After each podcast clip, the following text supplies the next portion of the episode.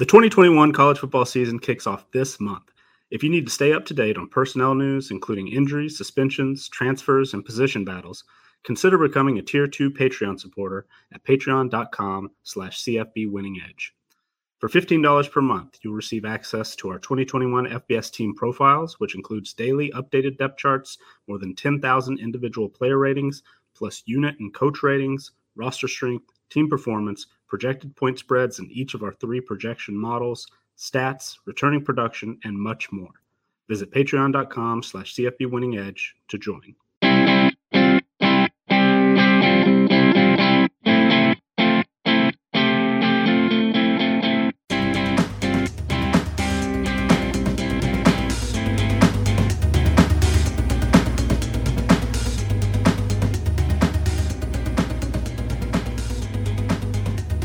Welcome back, everybody. It's another edition of CFB Winning Edge, the podcast edition. I'm your host, Scott Bogman.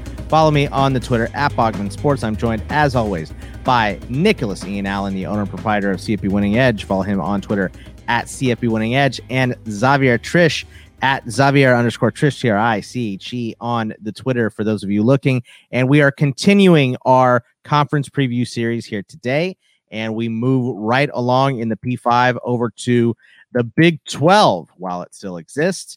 And um, because we go uh, in alphabetical order, we start in Baylor here, uh, Waco. Uh, 47 is what we have them ranked. Dave Aranda earned his first win as a head coach in his debut, 47 to 14 over Kansas. But Baylor lost seven of eight, now nine of 11 uh, games to finish two and seven last season. We have them sitting at six and six. Uh, their DK win total is five and a half. Favored to win in five. Talent edges in six. We do have a question here, Nick, from our guy CK.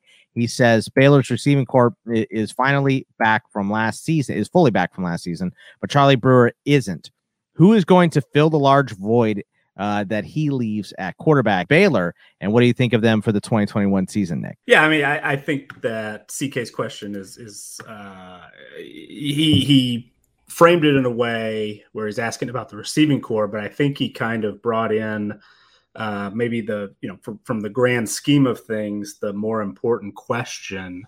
Uh, you know, quarterback Charlie Brewer is is no longer on the roster, and though he's had a little bit of an up and down career, he is, I believe, the most experienced quarterback in uh, FBS college football uh, with 39 career starts uh, to his credit under under his belt, but he has since moved on, transferred to Utah, and and you know that's uh, significant because he was a a constant presence at the top of the depth chart for you know the last few years for Baylor, helped them win a lot of games. Obviously, last year they took a step back, and the offense was a big part of that. Um, so it will be you know interesting to see. Uh, one, they did decide. You know, head coach Dave Aranda came in, brought in Larry Fedora as his offensive coordinator. It seemed like a really good hire on paper at first, uh, but it obviously didn't work. But Aranda was not at all hesitant. You know, sometimes with a first year head coach, you might, um, uh, you know, not be willing to make a uh, difficult move immediately, but he knew the offense wasn't right, knew that Fedora wasn't a great fit, fired him, moved on, and uh, brought in uh, Jeff Grimes from BYU to be his new offensive coordinator.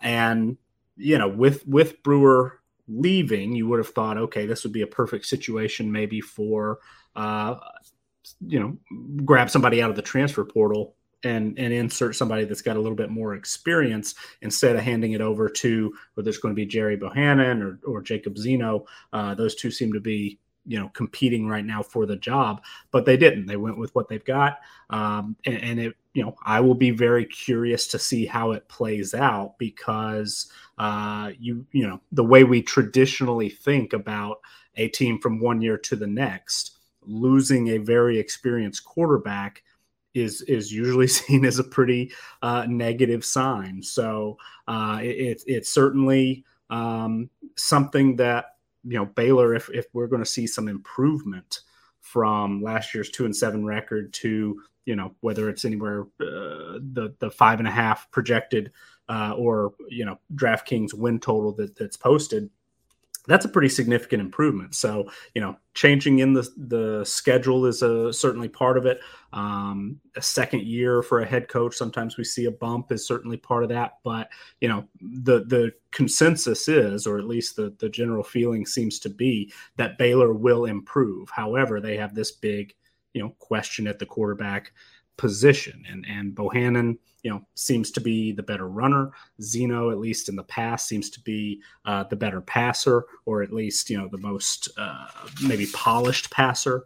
Uh, in the spring, Zeno apparently you know really impressed. He was uh, the best in the pocket and a good processor, according to uh, the state of the program uh, write up in the athletic in late May. bohanon it sounded like, had a slight lead in the competition, though, uh, seemed to do the best in uh, play action situations, which are uh, a pretty important part of Grimes's offense.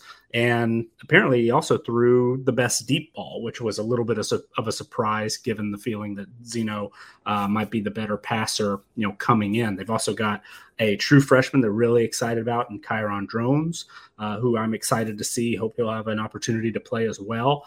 But yeah, I mean, it's it's a a quarterback situation that is kind of the biggest overall question I think for Baylor, but it certainly does have an impact on the receiving corps and you know the the skill positions as a whole. Because two years ago, guys like Tyquan Thornton, R.J. Sneed, Gavin Holmes, you know, showed a, a, a lot of promise, and and Holmes didn't play very much in, in 2019, but uh, you know those guys seem to be a real strength of the roster, but last year just didn't really you know, it, it, did not click. The offense did not click. Brewer, uh, you know, took a, a, bit of a step back, and there were certainly some injuries. There were certainly some other things that Baylor and, and everybody else was were dealing with. Um, but that unit was, you know, fairly uh, disappointing. We list Thornton technically as the the number one receiver, though Sneed uh, was certainly more involved last year. I think that that we could see Thornton uh, bounce back a bit uh, at the running back position. I'm interested to see uh, Trestan Ebner now that uh, John Lovett is, has transferred out. Um, and I know that uh, Squirrel Williams was the leading returning rusher, even though he was injured for all but 47 snaps last year. Um, you know, I, I'm interested to see if Ebner can kind of take that number one role and, and really become kind of a, a feature point of the offense because uh, he does a lot of great things, in my opinion. Catches the ball really well out of the backfield, can help as a kick returner, uh, really can be an explosive kick returner, and you know can can do some do some work on the ground as well. So it's uh, it, it's going to be very interesting. I mean the the uh, hire of Grimes on paper, again, looks great, sounds great. We know what BYU did last season. Uh, we saw the progress that Zach Wilson made. The more and more I read about kind of what the situation was at BYU, however, it sounds like uh, you know the the quarterbacks coach who has taken over now as a play caller was really very heavily involved in the game planning and the play calling, maybe even more so than we realized at the time.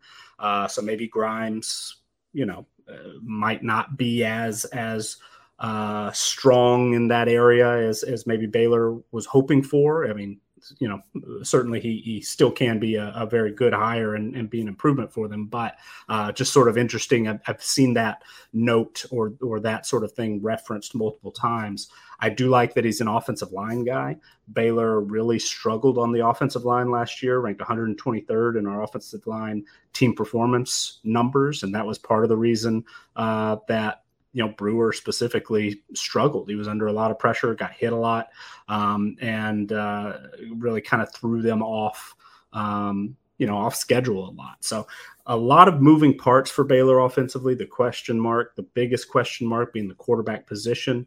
Uh, but if they get that figured out, if the offensive line improves a little bit, I think this is a unit that will see pretty significant improvement. I mean, they finished 116th overall in our team performance uh, offensive ratings last year, 123rd running the football, uh, 95th throwing the football. So uh, I think all of those numbers can take a step forward if they can get to, you know, top 60 in, in each of those categories. And I think Baylor absolutely would have an offense capable of, uh, you know, making a run at a bowl game. And defensively, even though the numbers were not spectacular, they were they were solid. Baylor was 42nd in our defensive team performance overall, 28th against the pass, just 76th against the run. Part of that was uh, sort of their situation up front was not what Dave Aranda would normally prefer uh, schematically and also personnel wise. They seem to have addressed that. A, a big uh, transfer, and literally big transfer. Uh, Siaka Ika is, is getting a lot of uh, buzz as, as sort of being the missing piece in the middle of that defensive line. I mean, he, he's listed at over 350 pounds. I don't believe they had a, a single uh, defensive lineman last season listed uh, above 305, and you know that that was just sort of a missing piece to to sort of that three man front that uh, Aranda prefers. And and once you get that figured out, then you can do some other things to complement around it. But uh, Jalen Pitre uh, is perhaps one of my favorite overall defensive players in college football. Uh, plays linebacker, plays sort of a hybrid safety position. Incredibly, incredibly productive season last year. I mean, just you know, toward the the national leaderboards and in a lot of different statistical categories. Was everywhere on the field uh, and really helped you know step up when Terrell Bernard, who like Pitre is a 100 you know max rated player according to our VGR plus individual player ratings. But those two guys at, at the uh, linebacker position might be, you know, one of the best duos in college football. Uh, certainly in the Big 12, they have four starters returning in the secondary, and even though they were missing, you know, some some uh, ideal personnel up front, they do return two starters up front as well. So, a defense that I think showed a lot of promise is looking a little bit more like what Aranda would would ultimately like to run, and then with some you know just really solid players that he inherited as well. Uh, I, I, think that they you know will will be a top twenty five type defense this year. So if if you know you couple that with an improving offense, I, I do think that there's a lot of reason to be optimistic. Uh, they should should uh, open up three and. Oh. Um, then, you know, once you get into to Big 12 play, uh, Big 12 play after uh, the Kansas opener, then it, it gets pretty tough pretty quickly. However, I, I think that, uh, you know, starting 3 and 0, if they're able to do that, hopefully build a little confidence. They'll be on fairly even footing with West Virginia, fairly even even footing with uh, BYU before the bye week, uh, and then there are some other winnable games in the second half as well. Kansas State, Texas Tech specifically, we have them favored. So though we only have you know five and a half wins projected on average, roughly, uh, I do think six. You know, six feels feels pretty good for Baylor, and that'd be a significant step forward um, and, and, you know, I don't feel uh, extremely confident to the point where I say that that you know over five and a half is a lock. There are certainly some things that could not, you know, might not work out, uh, and and until we see the quarterback uh, situation, certainly I, I I'm a little hesitant. But I think Baylor is is a team that can make a run at a bowl game this year. What do you think, Xavier? Because I look at this schedule here, and you know, it just seems like if you do bet this six, you're going to be nail biting because, mm-hmm. like Nick said, looks like they're going to start 3 and 0. The only other two games we have them favored in are the last two.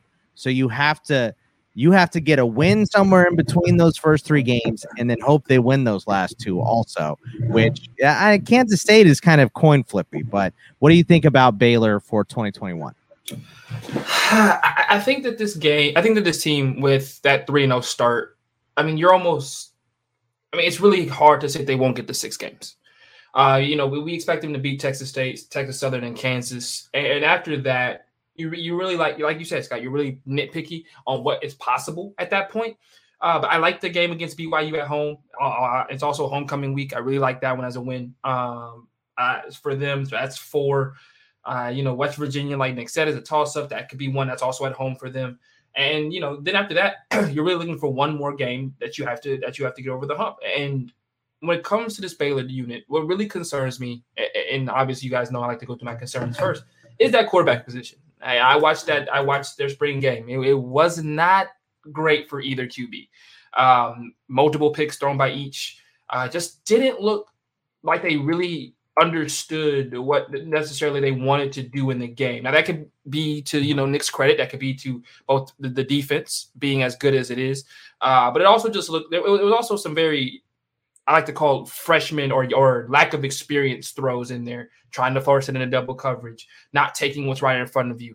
Uh, a lot of throws behind running backs on on wide open passes, things that you need to correct by the time season starts. And we're only what three weeks from week zero, not even. So where, where you're really looking at these guys, you know, and obviously I need to see more footage, but if these guys have cleaned this up over the summer, if they've cleaned up some of the footwork and some of the, the, the just the lack of um, just a lack of experience that it looked like they had in, in that spring game, maybe they've added to that. Maybe they've gotten in the film room and looked over that spring game and understand better of what I'm saying. But this revolving is probably going to be a revolving quarterback room all year. And for me, that concerns me in a conference where offense rules and you're going to have to put up points to win games in this conference. Even the bad teams in this conference put up uh, points outside of really Kansas. And so, you know, when, when you look at their schedule, yeah, six wins is absolutely possible. So I agree with Nick. Uh, a bowl appearance for them would not be out of the realm of possibility. However, when you look at the teams in which they're going to be playing, outside of, like I said, really Kansas and, and maybe West Virginia, I think offensively they lack against every other team. And that concerns me because I don't think that their defense is going to be good enough or dominant enough to be able to win a game over uh, over a TCU or over a Texas Tech, two of which offenses have been pretty good over the last couple of years. So I think it's possible that they get to six wins, but I'm going to say no to this. I'm going to go under their five and a half and say I'm much more comfortable with a four or a five win season for them, uh, which is still an improvement on Dave Aranda's first year. But I still think that they don't have the that all that quarterback position for me is just really scary to be honest with you. It's and you never want that to be a a word you know as a connotation to your quarterback room as in scary in a negative light. Uh, and, and, so for me, that's where they are. I, I, agree with Nick about that defense though. That in that spring game that I watched, that defense was flying around, and I really like that. Uh, and, and up front, you're not kidding. Uh, Siaka is he's big. Like big is an understatement. I know he's listed here at 6'4", 354. He could he Mount Cody was was big, but he couldn't really move. He can do both. Uh, and, and I, I, see a lot of this is a guy who could play on Sundays. I'll be perfectly honest with you, especially at that nose tackle spot. Uh, but no, I think that five wins is what I'm comfortable with right now until I see vast improvement from that quarterback spot because that spring game was rough. Sounds like you did a little circle there. So you, mm-hmm. it seemed like you were gonna push towards six, and then you uh, reverted back to five, and you're now you're not comfortable betting it. So yeah, yeah, uh, you know.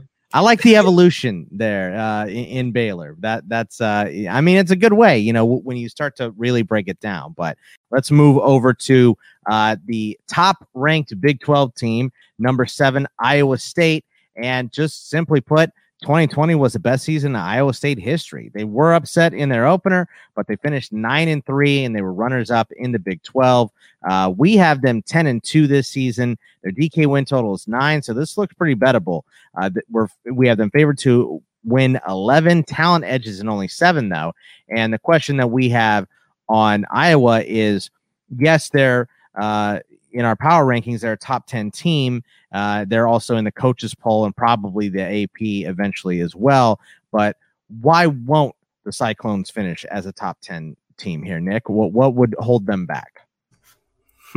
well, first, I, know that there's a, a, particular team that we'll be discussing today that you like to ignore, but but Iowa State, in fact, is not our highest rated, uh, highest ranked uh, Big 12 team.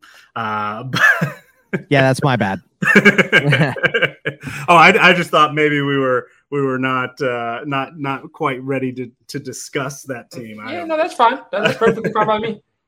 But uh, but no, I mean it's it's you know the why won't Iowa State uh, live up to these level of expectations? That that's a question that certainly is been you know has been running through my mind. I knew uh, well before our uh, you know transition from our uh, 2020 FBS team profiles to our 2021 uh, numbers. I knew Iowa State was going to be you know a a, a top uh, eight nine uh, certainly type team. Uh, was pretty sure that they were going to be number two in, in the Big 12 behind Oklahoma, uh, and that worried me a little bit. Uh, I, I, thought that perhaps we would be on the high side. It seems now that you know when we see a lot of the other uh, projection models coming out, seeing the coaches poll uh, as we record this on on August 10th uh, came out this morning. You know, a lot of folks are are in a similar uh, area with Iowa State. Uh, one of the reasons that that I thought our projections might do a little bit uh, or, or at least treat Iowa State a little bit different than some, is that uh, we do the individual player ratings. And though Iowa State is not a you know traditional heavy hitter on the recruiting trail, and and that's you know putting it lightly, they rank in the, the 40s and 50s consistently, even after uh, some extended success under Matt Campbell but because the way we adjust those player ratings to you know weight for experience to weight for production uh, you know we think we do a, a, decent job of taking some underrated players who've proven to be uh, you know big time performers on the field or at least solid performers on the field uh, and, and, we help them elevate their their ratings a bit. And iowa state has a lot of those guys guys like brock purdy at quarterback Breece Hall at running back, uh, you know, Charlie at tight end. I mean, all of all of them considered uh, among the the best at their position. I know Purdy's taken a little bit of a, a step back uh, last year. Maybe he's not in that immediate conversation, but he's somebody who's very experienced, has has done a lot of good things at Iowa State, uh, and then you know plenty of guys defensively as well.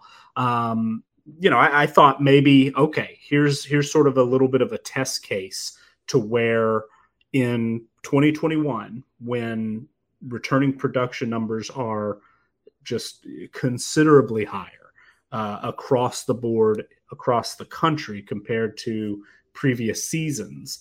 Will a team like iowa state uh, be able to capitalize on that experience coming back? And and uh, you know it, it sort of remains to be seen. I think that the easy answer to the question why won't they? You know why won't iowa state either win the big 12 or uh, finish in the top 10 or make the college football playoff? I think it's because they they lack that elite talent. Uh, and you know uh, uh, uh the uh, blue chip ratio is is something that's been a, a talking point now for several years. Bud Elliott uh, popularized that. It's something that, that we track a little bit differently, but very similar uh, to the way that that he tracks as well. You know, the the number of or the percentage of blue chip recruits, four stars and five stars on uh, your roster. And Iowa State is well below the 50% threshold, which has been proven over the last decade or so since since that number has uh, become you know a popular uh, measuring stick. They are well below that uh, you know percentage that every national champion has had. So even though Iowa State is you know consistently uh, considered among the best coach teams in certainly the Big 12 and, and maybe across the country. I mean, I, I love reading those anonymous quotes in, in the Athlon preseason magazine and the athletic write ups. I mean, all of them are, are glowing about uh, Matt Campbell, how well coached Iowa State is, how sound they are, uh, and, you know, how they kind of maximize the most of, of what they've got. But at least in years past, there's been a, a, level that you just have to reach if you are actually going to uh, break into that elite company of, of national championship contender. And, and I do think that Iowa State could be sort of the team that that breaks that streak. I think Iowa State uh, has very very few, if any, weak spots on the roster. Um, they are so experienced. They had what like a dozen super seniors come back, guys who were in the starting lineup uh, before. They have the you know the nation's leading rusher coming back, uh, all five offensive linemen coming back. They have all you know all conference players at every position. This is the first time in our our uh, preview series where um, you know the notes that we release to our patrons and the notes that we have available to us here as, as we're talking. Every uh, position we have the the highest rated player in our, our player ratings listed in each position for every team and have little highlighted uh, to, to match our, our fbs team profiles where if they're a, uh, a first or second team all conference performer in the past they're highlighted gold. Iowa state is the first team that we've talked about that's had a gold uh, highlight in every single position group. I mean, they're they're you know they are just uh, highly respected. Their players are voted to all conference, and and they performed really really well. So there's a lot of reasons to get excited about Iowa State, but I do fear uh, that you know sort of the way that we calculate things like roster strength, which I talked about Iowa State uh, being a, a recruiting uh, in the 50s and 60s, but their roster strength numbers, because we weight for experience and production, they're eighth overall, fourth on offense, 23rd on defense. Individual units, the third best quarterback room, second at running back, second at skill position, 12th wide receiver and tight end. I mean, you know, they are they are up there with the the Alabamas, the Oklahomas, the the uh, really really strong recruiting programs, and it's it's it's sometimes you know can make me a little bit nervous to to think uh, that you know Iowa State's roster is that strong or that talented. I mean, did did we mess up? Are we over emphasizing experience? Are we over emphasizing uh, you know past performance, things like that? It, it's a question that you know we'll find out sooner rather than later, I think. But uh, it, it, it does worry me a little bit because we are really high on Iowa State. You mentioned, hey, this might be a bettable number. You know, I, I think it. I think it is. I mean, we have Iowa State as a favorite of a touchdown or more in 11 games not just not just favored in 11 games and some of the teams we'll talk about will say oh they're favored in in five well maybe two of those are you know less than a point so they're still basically toss ups iowa state is a touchdown or more favorite in our official projection model which was 54% uh, against the spread last year and, and has been pretty solid in the three years we've done it they are they are a heavy favorite in in a lot of their games uh, the roster strength number the talent edge numbers uh, are you know only favored in seven, but three that they are underdogs are, are less than three points. So they're right on par with with uh, a lot of the teams on their schedule. And our stats model loves them as well. They're favored in nine games uh, in our stats only model, with two that they're underdogs against their rival Iowa by less than a point, uh, and against Texas uh, by fewer than two points. So you know this, the way we calculate it is a, a very, very strong Iowa State team. So I, I kind of have to, to uh, trust my process, uh, trust the process that we put into place to develop these numbers and, and power ratings and sort of the way that we do it. Uh, that that shows, yeah, Iowa State is for real. Uh, so I, I do think that we just have to go with the over. That ten and two for Iowa State is is absolutely in the you know the realm of possibility is what we should expect. And they, you know, certainly have lost a game or two that they shouldn't in the past. Last year's opener against Louisiana being, you know, one of those games. Uh, but hopefully they will have figured out, you know, how to start a little bit uh, faster than they have in years past, come out of the gates a little bit stronger because they certainly do uh, get better over the course of the season. And, and with such an experienced roster, you know, I guess fingers crossed that that maybe they won't have that early uh, hiccup this year and, and give us a little breathing room because yeah, ten and two, uh, and that would of course still, you know, include an upset to uh, Oklahoma State or Texas or TCU, but you know, 10 wins in the regular season, I, I think should be the expectation for Iowa State. Xavier, are you riding along with that? I mean, just in, my in my opinion, uh, look, uh, Iowa State is great. I think uh, you know uh, Matt Campbell has been talked about for many many different types of jobs. So uh, he says he wants to stay there, but it it's a little difficult to trust a team that just had their best year and uh, on the heels of that. But the roster strength is great, and like Nick said, there's a lot of all conference power here. So, what do you think of Iowa State for 2021? Iowa State is the best team in the Big 12. I, I don't, I, I don't think it's, yeah, yeah, yeah. We could, yeah, yeah. I'm sorry, Texas, and I'm sorry to, to, to Nick when we talk about Oklahoma. They're the best team in the Big 12, and for me, the, the reason as to why is because they're only going to get better what position, when you think about Iowa State, maybe was a little bit lacking last year? Nick brought it up right away. Brock Purdy.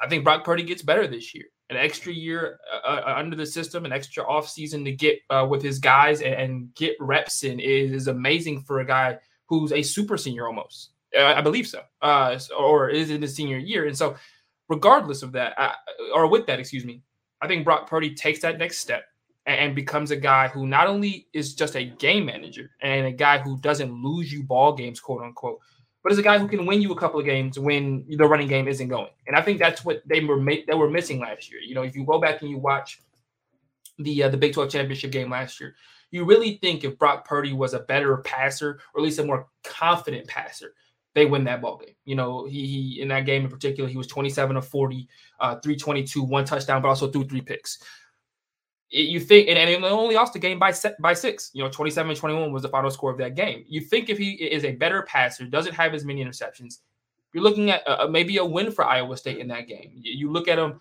in the game against Louisiana, same situation. Had a couple untimely picks, wasn't great um, as, as well. And so when you look at and so when that being the case, I think Brock Purdy takes that next step going into next into this year. I think he becomes a guy who isn't a guy who, who's just a 2,000 yard or 2,500 yard passer. I think he becomes a, a 25 touchdown kind of guy, uh, a single digit interception guy, and a guy who throws throws for over 3,000 yards. This Iowa State team feels very indicative of a team. And, and Nick, you said they won't be a national champion. And now I agree with that. I don't think they're going to win a national championship this year. However, this team feels very much like the Washington team back in 2015. That team ha- was led by a lot of senior laden guys. This is Jake Browning in his second to last year, if I'm not mistaken. This is Myles Gaskin who they leaned on all that year. He had the receiving corps of John Ross and Dante Pettis. This was a team that, in my opinion, talent wise, wasn't one of the more wasn't one of the highly t- or more talented teams in the country. But experience alongside of the fact that you know their scheduling, which I really love for uh, for Iowa State this year, was not as difficult. Iowa State does not play a quote unquote tough game until November. Really? I mean, you look at maybe Oklahoma State October 23rd. But their first maybe you know massive game would be Texas November 6th.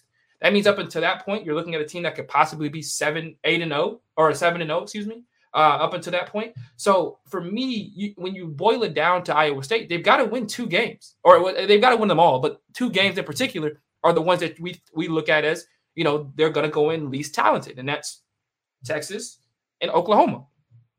I don't see why they can't beat Texas this year. Sorry, Scott. You know, I, I think they're better than Texas on both sides of the ball um, going into this year. And I think Texas, with all with the loss of Sam Ehlinger and others, is, is going to have to find its footing. And with Oklahoma, yeah, we saw what the defense did last year, and we'll talk about them later, so I won't give too much into it. Uh, but smoke screens are a thing, and, and, I think Oklahoma's amazing defense down the stretch of last year's uh, of last season was aided by some, but was aided a little bit. Um, so I like Iowa State. Uh, I think they have two guys who could go in the first round of the draft next year, and Charlie Kolar and, and maybe Breece Hall, depending on what the running back class is going into this year. I think defensively, they're a, a defense that can shut you down, but they're also a defense that it, it, that can play tough against the run and play well against the pass. And, and, you know, my my adage on this on this podcast is always that old garbage just stinks worse. Well, these guys aren't garbage, and they got a year older. And I, I think that extra year of experience may have something to do with how good they play. I mean, you know, we, I talk about their defense. The amount of snaps between all of their defensive players is ridiculous, uh, and so I think you know, uh, there's nothing there's nothing to me that says that youth will play a part in maybe some upset losses, maybe them not being ready for the season to start. And they don't have any trap games like Louisiana last year. Louisiana was a trap game. We all know how good Louisiana was. I don't think a lot of college football maybe wanted to tell how good they were, but we knew how good Louisiana was going into that game. This year they start with Northern Iowa, much different playing field.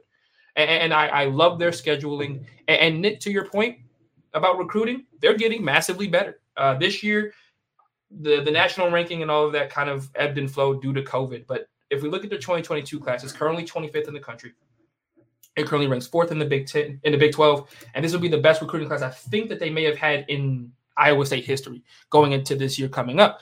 So Matt Campbell is not just taking, you know, undervalued guys and turning them into studs. He's also beginning to do it on the recruiting trail too.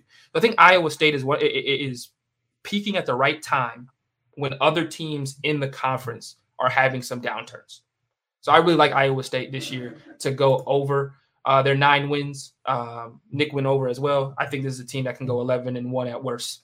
All right, let's go over to the bottom of the barrel in the Big 12. And when I say bottom, I mean we sink all the way down here. We have Kansas at 117. The next lowest ranked team would be 79 in this conference. So Kansas is in rough shape. Last year they were 0 9. Then Les Miles was fired for non football reasons in March. They did bring over a good uh, head coach in uh, former Buffalo head coach Lance Leipold, and he could be a major upgrade, but uh, their DK number is one. We have them favored in, in two. So uh, two and 10 as their possible record. Only talent edges in two. We have another question from our guy Siaka. He says Kansas would be completely unappealing, uh, but they were able to bring in Lance Leipold. We saw uh, the success he had running the ball at Buffalo. Any insight on the Kansas backfield with Velton Gardner or Devin Neal? So, what do we think about Kansas for the 2021 season, Nick? Yeah, it, it uh, we we have Kansas favored in two games. That uh, was a little bit of a surprise. That was uh, in our most recent update that we talked about in our last couple of shows. Uh, we mentioned that the the stats only model uh, took on a, a, little bit bigger of a, a weighting since we we finalized um, uh, some statistical projections and some projected team performance ratings for this year. Kansas got a bump because Lance Leipold. uh, you know, we expect will be a, a big, big improvement in uh, coaching. And, and, you know, coaching can only get you so far when your roster is 115th in overall roster strength, 118th on the offensive side, 108th defensively.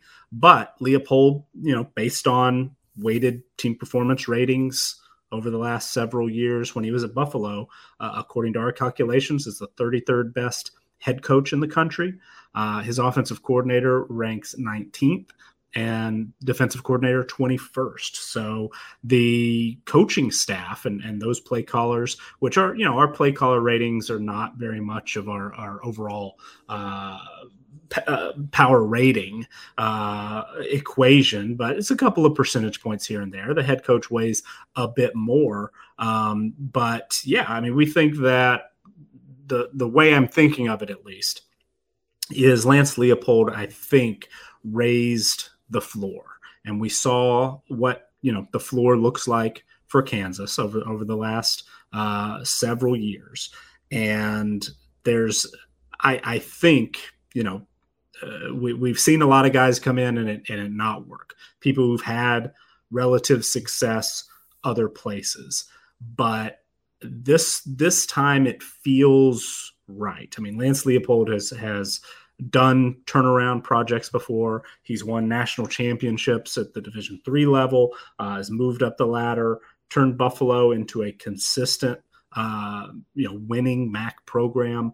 Last year they were uh, one of the best, you know, as far as team performance goes. Buffalo was uh, one of the top performing offenses in the country, according to our numbers. So uh, there, there's a lot to like. I think long term, I think Kansas being able to land Lance Leipold was about as good as as they could have hoped for.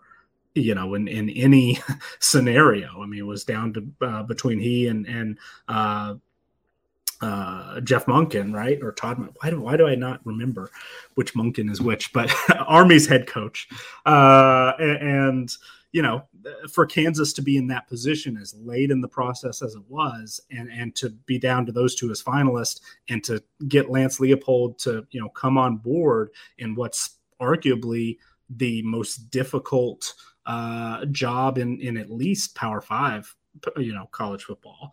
Uh, it's one of the most difficult jobs, just sort of the way it's been trending the last decade, maybe in the sport. So uh, for them to to get somebody who has been able to turn around programs before, who's been sort of a, a steadying force, who has proven to uh, you know get get teams to play at a little bit of a, a higher level maybe than their talent would otherwise uh, indicate. And, you know, Buffalo did not recruit a ton of uh, you know highly rated players even within the MAC. They did not um, you know go heavy into the transfer portal for one year fixes or, or things like that.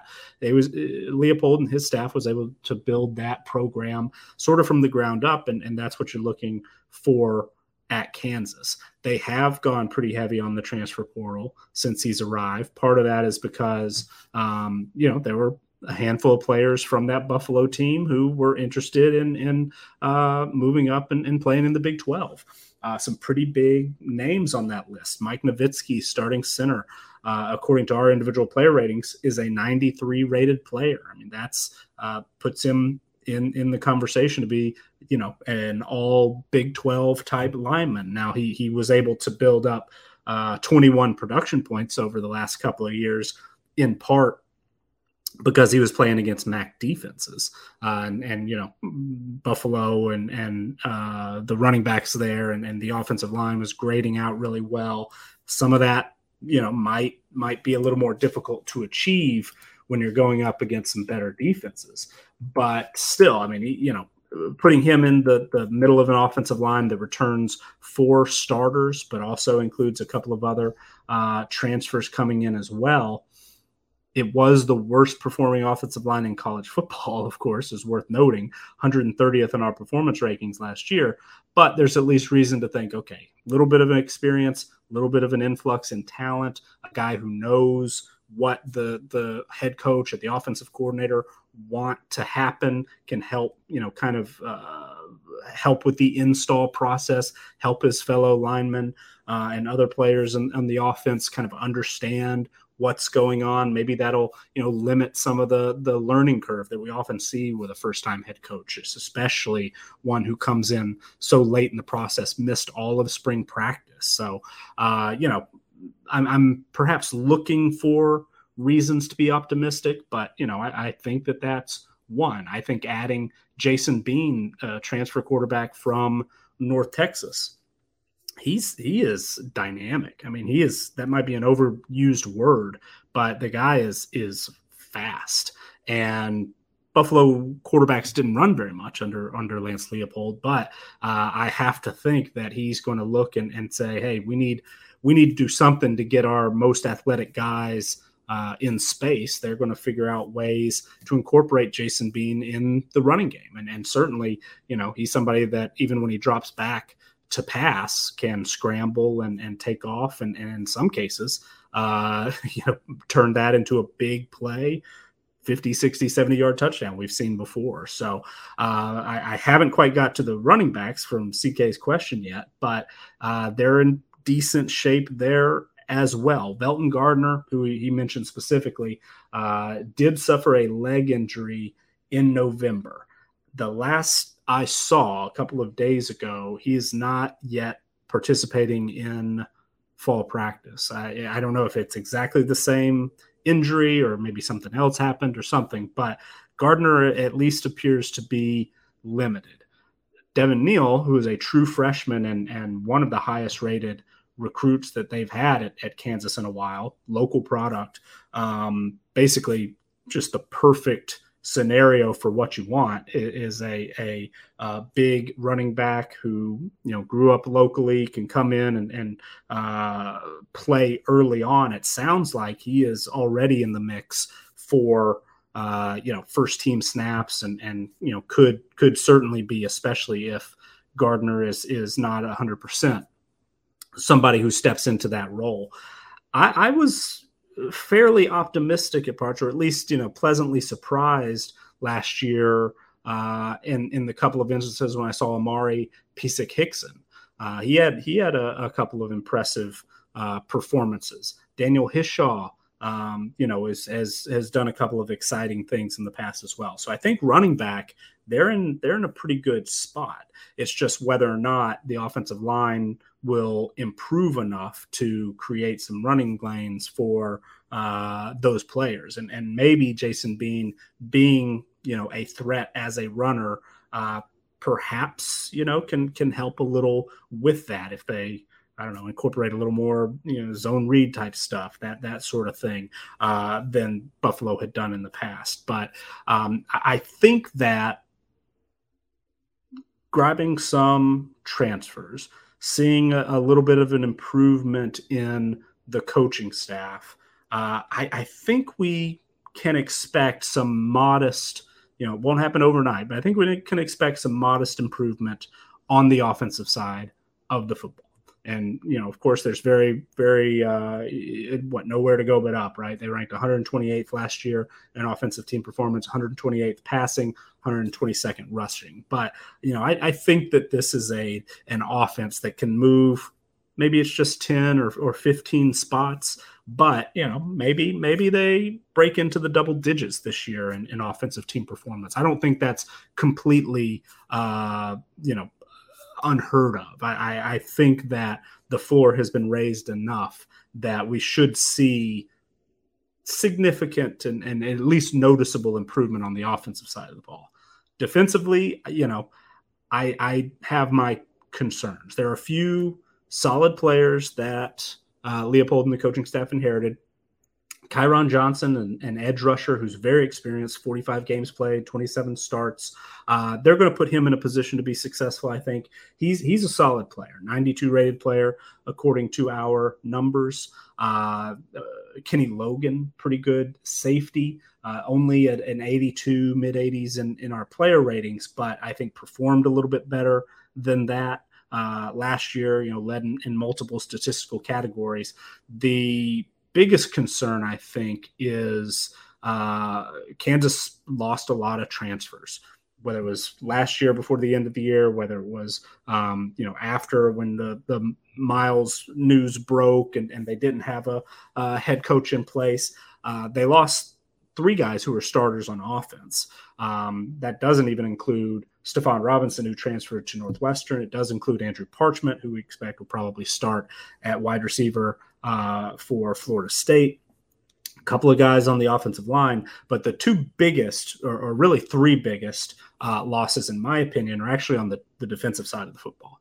Uh, defensive lineman Marcus Harris transferred to Auburn. So you think, okay, that's a, that's a pretty talented player. Uh, left Kansas, ends up at Auburn. Uh, Prunty, who earned some freshman All America uh, marks last year, uh, transferred to South Carolina. And then Elijah Jones, who started across from Prunty at, at corner, transferred uh, to Oregon State and, and, is likely going to start there. So, you know, not only did you lose in all about half a dozen players who who transferred to other Power Five programs, but you know, three of those uh, were on the defensive side of the ball, and specifically in the secondary, left that unit really, really shorthanded. They were able to bring in Jeremy Webb, who was a highly rated recruit coming out of high school or uh, coming out of uh, junior college, I believe, has been at Virginia Tech uh, prior, was at uh, Missouri State last season. You know, he he'll have an opportunity, I think, to to start there, and that'll soften that blow a little bit. Brought in a couple of guys uh, on the defensive line from Buffalo and, and a couple of linebackers as well. But I am worried about the secondary because that was actually a, a little bit of an area of strength, at least from a roster strength standpoint, from a position rating standpoint last year, something that that I think Kansas was hopeful they would be able to build around moving forward. And now you're kind of starting over a little bit, especially the cornerback position. So they might be in in uh, positioned to you know give up a lot of passing yards. Uh, but if they're able to get some of those you know other new faces in the front seven to step up, if a guy like Johnson can you know be a, a difference maker uh, instead of just a, a pretty good player, then I think there's room for improvement for Kansas on defense as well. But I think getting back to the big picture, you know, we have them favored against South Dakota. That's not a guaranteed victory. Uh, we do have them as a very slight favorite against Duke. And then, you know, they are about a touchdown underdog against Texas Tech. That game is at home. That that might be their best opportunity for a Big 12 win. I think we will see Kansas improve over the course of the season. I would rather that Texas uh, Tech game be a little bit later, but at least it is uh, the the game after a bye week. But I I think getting one of those two against South Dakota and Duke, you know, if you don't get one, I think you can get the other, and then circling that Texas Tech game as as your best shot. I think two wins is possible. Uh, and our numbers actually, you know, two in the talent edge, two in the stats model, two in in the official projection. So all of our numbers point to it, and it's it's going to be tight. But I I I think two is possible. I like Lance Leipold. I think Kansas will improve, uh, and I think it's about as good a hire as they possibly could have hoped for. So I, I do like you know I think we can expect to see some steady improvement over the next few years. Won't happen overnight, certainly, but I think this year they they get to two, they win a game they're projected to win, and then they surprise somebody. Texas Tech being the most likely, but it could be Kansas State, could be West Virginia. You know, maybe Baylor should watch out in week three. I don't know, but but I, I do think we will see an improved Kansas team this year. I mean, Xavier, is there enough Pepto Bismol for you to bet uh, your money on Kansas to win two games? Nah, I can't do it. um, Nick started talking himself into a doozy there. He said maybe, uh, yeah, he started talking about other teams need to watch out. Uh, yeah, uh, Nick did no convincing on that one. Because uh, as as Nick was talking, I just happened to pull up their spring game and. Um, yeah, that was rough to watch. I mean, hey, that was before Leipold was there, and that's yeah, not that's not a great thing. I mean, I certainly don't like the timing of it, but uh, things are you know things have changed just, since then. Let's just put it this way: the defense is up sixty to thirty-four as I'm watching. The defense, just purely the defense. They were playing blue versus white. Offense was blue, defense was white. The defense had about four turnovers in the first seven minutes. Uh, that, that was that was a rough a rough watch. You're uh, saying that's was, all on the defense and, and, not on the offense at all. Yes. Yes. Okay. Yes. um, but what I will say about Kansas is what you're looking for now is obviously progression. Last year, you know, the, the, and what I do like, and Nick kind of talked about it before, this is feels like a, a, a, good move for Lance Leipold. I know that's a little weird to say, but I feel like this is the best. I feel like this is the uh, the first coach that they've had in a while that made the most linear, the most the most linear move. Where I feel like Les Miles was a, a guy who had all of this, you know, was highly touted, and he came and made a step down after being fired from LSU. Uh, you know, they've they, uh, they've had coaches in the past that same kind of situation when they brought in Charlie Weis, huge pedigree, came to Kansas. When you do that, a lot of the times they don't try to they, they try to super glue it together rather than starting from scratch and rebuilding the program. You know, Nick talked about all the transfers that had left. Yeah, I guarantee you a lot of those guys came to Kansas for Les Miles and Les Miles only. And when eh, when you do that, when you have those kind of recruiting classes that you do that, that, that doesn't fix a program. It only you know papers over the cracks and gets you to years like three and nine, where you know th- that's cool for Kansas, but that doesn't ultimately lead to anything, as you as we well know. The very next year they didn't win a game, so I like what Leipold is going to come in and do. I think that he's going to come in and bring a, a regime that understands that he's going to be there for a while. I think Lance Leipold will be there for at least bare minimum three years which gives you a time to work through the recruiting cycle of pretty much a, a, student's entire time at Kansas. You can take it from a freshman to a senior in uh, in, in three to four years. And so I, I like the idea that Lance Leipold will be able to do that. That he's going to come in. He's already starting on the recruiting trail. And they finished 63rd this year nationally. They didn't finish bot. They finished ninth in the, in the Big 12. That's not terrible. You know, when you when you look at that from from a Kansas perspective, that's pretty good. Even when you look at the fact that you know they had the turnover from Lance to uh, from Les to Lance, uh, in you know in the middle of the spring Uh, so I, I really like what Lance Leipold will do at Kansas. I think he has an opportunity there to, you know, he's got nothing to lose. You, you Nick, you hit around the head. There's no way but up at Kansas. You know, the, the best season Kansas had, I think I was in middle school, was the last time that they went to a bowl game. So, and I'm 25 now, so just kind of give you guys an idea. Uh, you know, so I think that with, with Lance Leipold, he has an opportunity here to kind of make his. I was name. in college. What year? was that Nick? You know, we, we you know, we, what we, was it? 07? 07 they were the they went to the Orange Bowl. Were were like number two in, in the AP poll at, at some point. Uh, yeah, I was grade. I was I was in uh, I was getting ready to graduate. and I was I was yeah, I was in seventh grade or sixth grade, one of the two. So yeah, I mean, hey, Kansas has nothing to lose here. What I will say is that you know, and what I like from what you look at from their scheduling, you're right, Nick they I like them. Is it weird that I like them over Duke and not South Dakota? I, I think I, I think I feel like I feel more comfortable talking they'll win, about they'll Duke. win one of those two at least. Yeah, like I, I, feel more comfortable with them beating Duke at Duke than I do with the first game of the season. I just think Kansas going into a game that they're expected to win just just doesn't give me good vibes against Duke. Probably people have them more of a you know that game as we get closer to it will probably be maybe Kansas by one or Kansas by three and much more, you know, closer than like them probably are. They're, probably favored by more than a touchdown against South Dakota. Um, outside of that, their schedule sucks. I mean, they, they start with Coastal Carolina. That's one of their other non-conference games on the road. I don't like that for them at all. Uh, their bye week is rather early, but as Nick said, they do get Texas Tech right after that. It's also homecoming, so I think that if that's gonna be it for your Big Twelve, you're absolutely right, Nick. They would have to win that ball game. Um, outside of that, you really, I mean, maybe West Virginia at the end of the year. Maybe you catch West Virginia sleeping. Maybe they are out of bowl, you know, bowl uh, p- potential at that point. Maybe they have four losses and they just kind of, you know, don't come out there to play. So, hey, you never know. It's college football. It's kids you can you something always weird could happen. Uh, but I like Lance Leipold. I love the hire, and and I, I would like I'm to keep tabs on Kansas this year. Kansas is to be my UMass, like Scott's uh, UMass was last year. I'm to keep tabs on them this season. Uh, and I'm gonna I'm gonna see you know I'm to actually sit down and watch some Kansas football. Uh, I mean, uh, I think I wanted to watch one UMass game, and it's because it was against Rutgers and it was supposed to be competitive. But uh, anyway, let's bump over to Kansas State here, and uh, K State we have ranked 63 overall.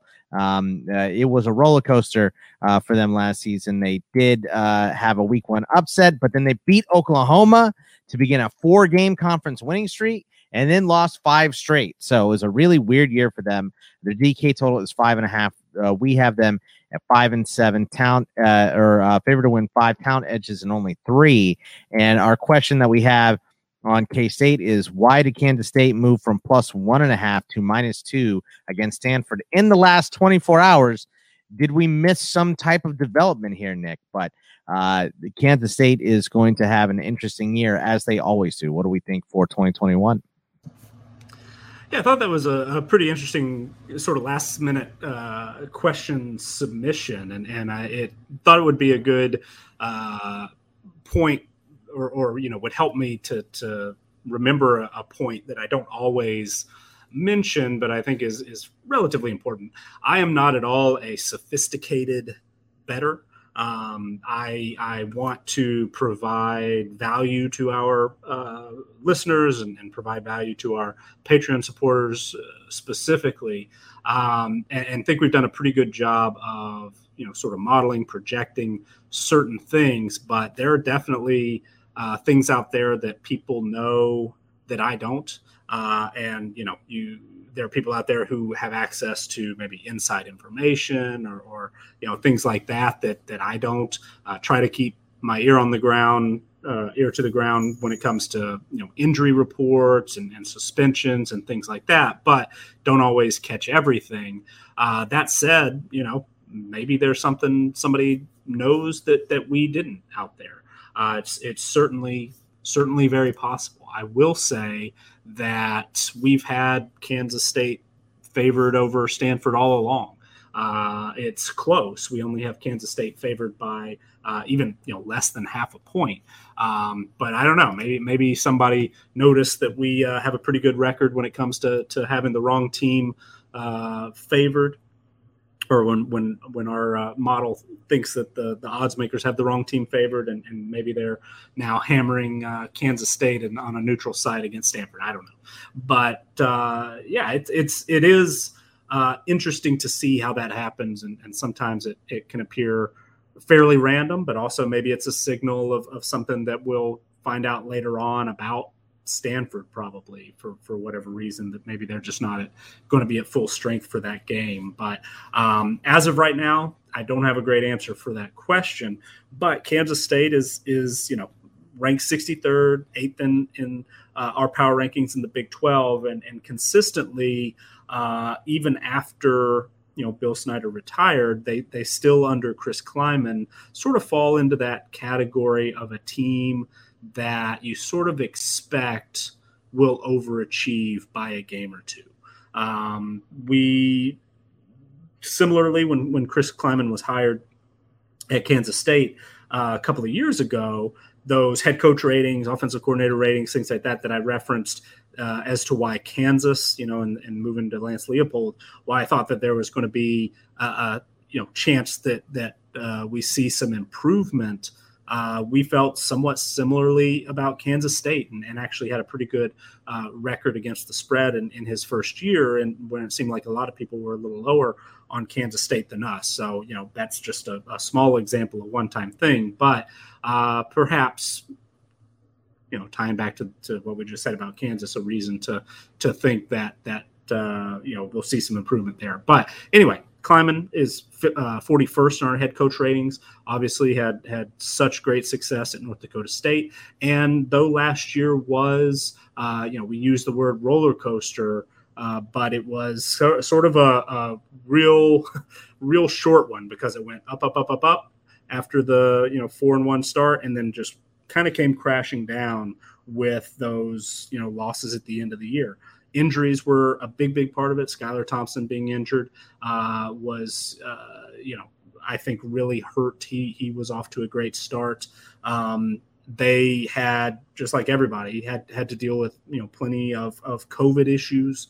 Uh, K State played all ten of its scheduled games, but they were shorthanded a lot. The athletic uh, Klieman uh, mentioned in, in an interview with them this spring that um, or, or uh, yeah, it was Klieman.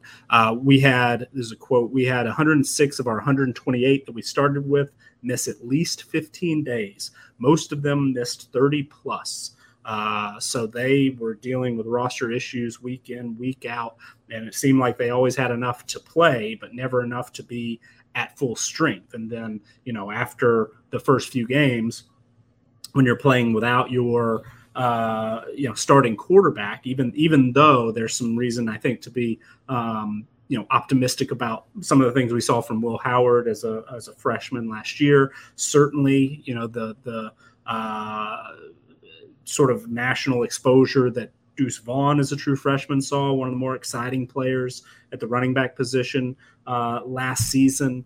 But still, yeah, they were they were shorthanded a lot, and it's hard to know I feel like we've said this dozens of times uh, since we started this preview series, but it's hard to know really, you know, which was the real Kansas State. Was it the one that upset Oklahoma?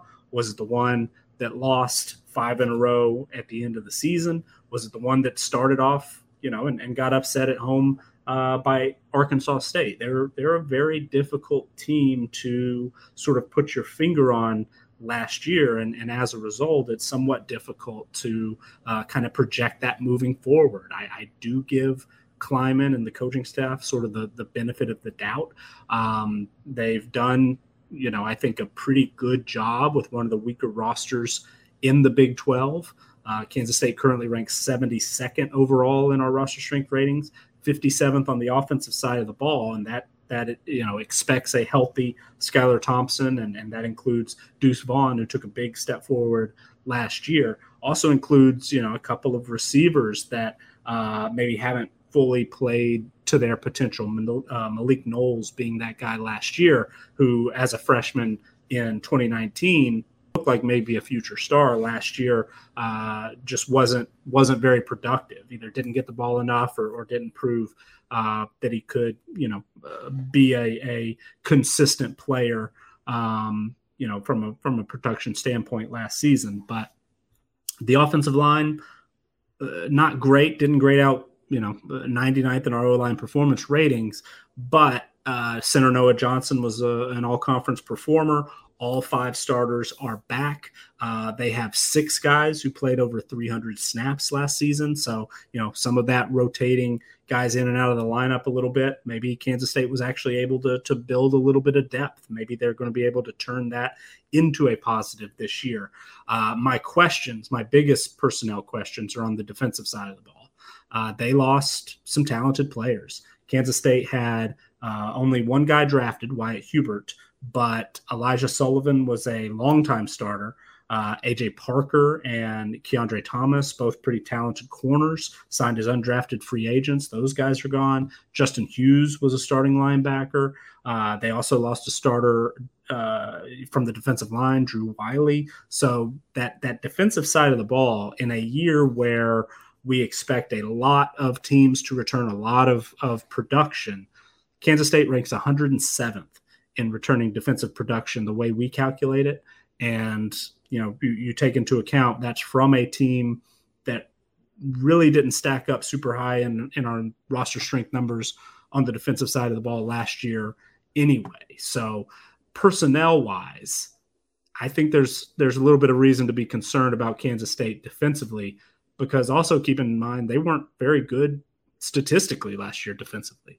Uh, they ranked 88th in defensive team performance, 101st against the pass, 95th against the run. So, you know, they're going to need to make some improvement and they're going to have to rely on either transfers or, or, you know, young guys, newcomers to get to that point. And I'm a little bit skeptical. It looks like Timmy Horne, a transfer interior defensive lineman from Charlotte, we can expect to start. Uh, we can expect looks like two starters in the secondary Julius Brents from Iowa and Russ Yeast from Louisville, two guys who have, have uh, you know, played in the past and, and you know, have, have real promise. Uh, but still, uh, you know, I, I, have I have my concerns. I, I don't always like to, uh, you know, put your hopes on hitting on a a transfer, a first year transfer. So I, have got some concerns about Kansas State, and and I I want to default to giving them the the benefit of the doubt, five and a half as that DraftKings win total number. You know, you, you think consistently Kansas State is a team that's going to contend for a bowl, especially if Thompson is healthy, especially if Deuce Vaughn, uh, you know, can continue to be a big part of that offense. But I just I I don't really Love how the schedule sets up. Even though we have them favored against Stanford, that's going to be a, a tough opponent. They play Nevada, who are, I, you know, I'm already on record uh, thinking is is maybe the team to beat in the Mountain West. Playing a very very difficult Big 12 schedule, starting with Oklahoma State and Oklahoma, then a week off, then Iowa State. That's arguably the three toughest teams uh, in the conference that, that you're playing in the first three weeks, and then you don't even you know that that bye week uh, uh, going up against Iowa State. Yeah, maybe that's a trap game for Iowa State, but still, that's that's not a game that uh, I think most people would expect as a true upset spot, maybe. But uh, it's it's going to be tough, and I, I kind of want to you know just just for the the sake of uh, tradition, maybe uh, bumping Kansas State's win total, you know, up one, just because I do think Klieman does a good job because the the program consistently has been uh, capable of overachieving, but favored to win five. The talent edge uh, model likes them even less at three, and then the stats only model a little bit of a surprise. But when stats uh, and those team performance numbers are the only things that we take into account only favored in four games. That's uh, you know that that's the one that we would expect Kansas State to you know overperform. That's the one that does a better job, uh, at least historically, of of uh, you know saying, hey, this this Army team's pretty good. This Navy team, you know, could be pretty good. Uh, Kansas State and and sort of those other Wyoming's of the world. Uh, that that's where those tend to shine a little bit and that model is is not very bullish on Kansas State either. So I I hate to do it, but I think the under five and a half is certainly the side I'd rather be on, and and I actually am, you know, I, I'm I'm fairly I'm fairly confident in that. I, I think five and seven.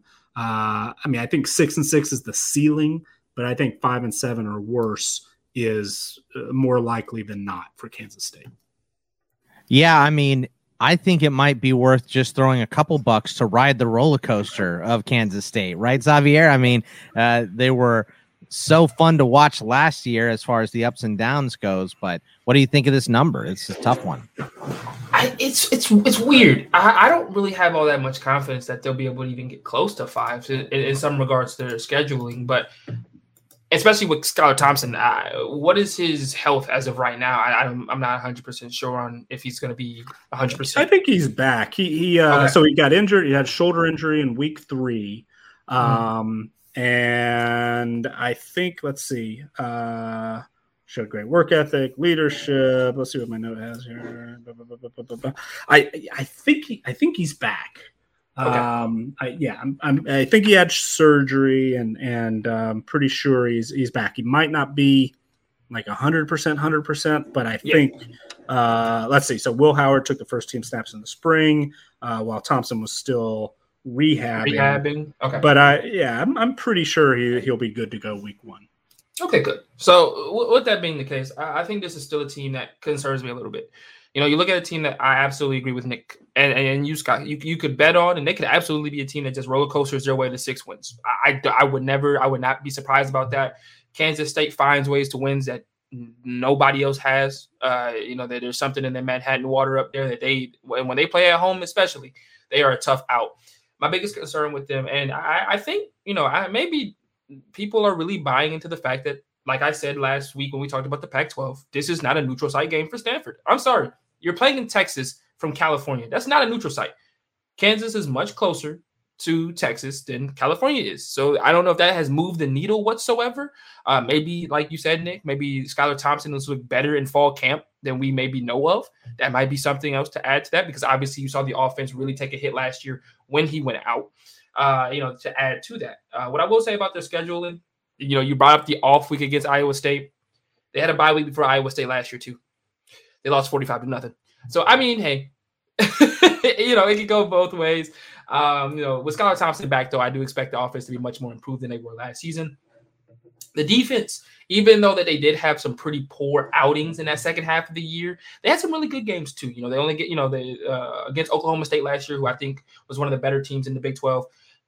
They only gave up 20 points. You know, uh, I think just last year down the stretch, without really having the semblance of an offense, led to a lot of a lot uh, bigger blowouts than maybe uh, is really indicative of what this team is. Uh, now, obviously, with losing a lot of great pieces on that defensive side of the ball, you're expecting the offense to have to carry more of the load than they did last year. Um, and I, am hoping that Skylar Thompson can because I like him. I, I, think this is a guy that plays hard. Uh, obviously, we, we've seen him put his body on the line for this team before, and I like you know what he can add as not just a passer but his legs as well. He has he has he's a little bit more mobile than people give him credit for.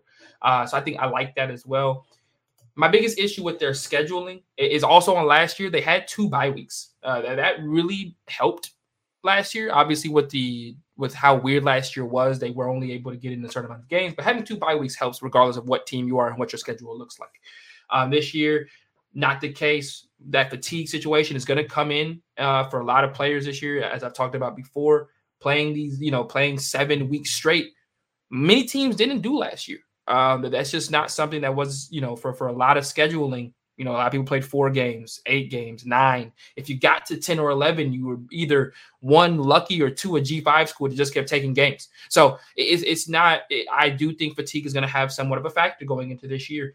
Um, and you guys are absolutely right. This is a team that genuinely, by their bye week, could be one in four. And the season could be, you know, and it could be one in five by that game against Texas Tech and that really that is really concerning for me because that at the end of the day that means you would have to go on a you know a five and one kind of run a, a six and one kind of streak for you to get to a bowl game or for you to get uh you know to, to seven wins and, and that concerns me because i don't think that's possible for this team uh, this team has not shown uh, the ability to be consistent that many weeks in a row Um, and for me, that you know, I, I do see them starting off maybe you know at best two and four in their first six games. And, and, for me, that that's that's just too much that you're asking for them for, on that back half of the year to be that excellent when they haven't when they hadn't done that in the beginning of the year. Um, and obviously, we've talked about how things like confidence and momentum can mean so much in college football. That could also mean for the uh, on the other side, you know, that negative momentum when you lose that many games in a row to start the season off. Is that going to have any you know factor to them possibly trying to run the table later on? And I think it can, especially when some of those games are more toss ups and you're going to be playing teams that are going to be looking to get to a bowl game in those matchups. So they're not going to be nothing games, quote unquote. Um, so I, I'm going to say under for Kansas State. I think this is a team that I'm much more comfortable with five. If their schedule was flipped, I think they could get to six wins. I think if they had their first, their last uh, seven first, and then I think they would be much more plausible. But when you start off with a two and four record and I think that's at best, maybe three and three. I don't think they're better than Oklahoma State, but maybe three and three at best. You're really asking yourself to be almost perfect down the stretch, and that's asking for a lot from a team that that at that point in the year would have seen much, would have had more negatives than positives to look at. All right, let's go over to the actual number one team in the Big 12. Uh, Oklahoma, we have ranked at three overall. After a one and two start last season, Oklahoma rebounded to win its final eight games, including a 27 21 win in the Big 12 title game to avenge its regular season loss. Uh, we have them at, uh, or excuse me, DK's win total is 11, which is what we have them at 11 and 1. Um, we have them favored to win all 12, talent edges in all 12 as well. And we do have a question from our guy Justin. He says, What kind of production do you see Mike Woods having this year, Nick? But Oklahoma you know, not only a threat in the Big 12, but also a national title contender once again. Yeah, for sure. Oklahoma is a team that, in my in my mind, is one of the top four teams in college football. Is a legitimate national championship contender, uh, and you know, deservedly so. Real quick on on Justin's question, you know, who's going to be that second receiver for Oklahoma, uh, you know, second most productive receiver is, I think, you know, a question on a lot of people's minds, especially if they're, uh, you know, CFF, DFS type players. You know, Marvin Mims had such a great freshman year. Mike Woods came in, uh, you know, transfer from Arkansas, was a big play guy uh, for the Razorbacks. So he kind of, you know, seems like maybe he could be that person. I, I haven't given up on Theo Wease yet uh, personally and true freshman Mario Williams. Maybe he's somebody who could have a Mims type impact. It's it's a tricky situation, but I think Woods will continue to be a, a big play performer. Uh, I'm I'm just wondering, you know, how well they're going to spread uh, the football around. But you know, going to to Oklahoma uh, more broadly, and and uh, Xavier, are you listening to me here? I want I want to make sure you know this uh, you know that that that that uh, that uh, you know I want. I'm not just you of course but everybody I, I just want to be clear Oklahoma has a good defense Oklahoma might have a very good defense. They they played uh, they played at a, a pretty high level last year ranked 15th in defensive team performance overall 18th against the pass 25th against the run. Yeah, I think the playing bad was more the aberration than uh, you know playing good on the back half. Well, I mean, you know, sometimes we we get a certain idea in our mind of, of what a program can be, and, and I pick on Xavier a little bit just because I, I, he mentioned something earlier on about that he, he's not buying in on the Oklahoma defense, but uh, but you know.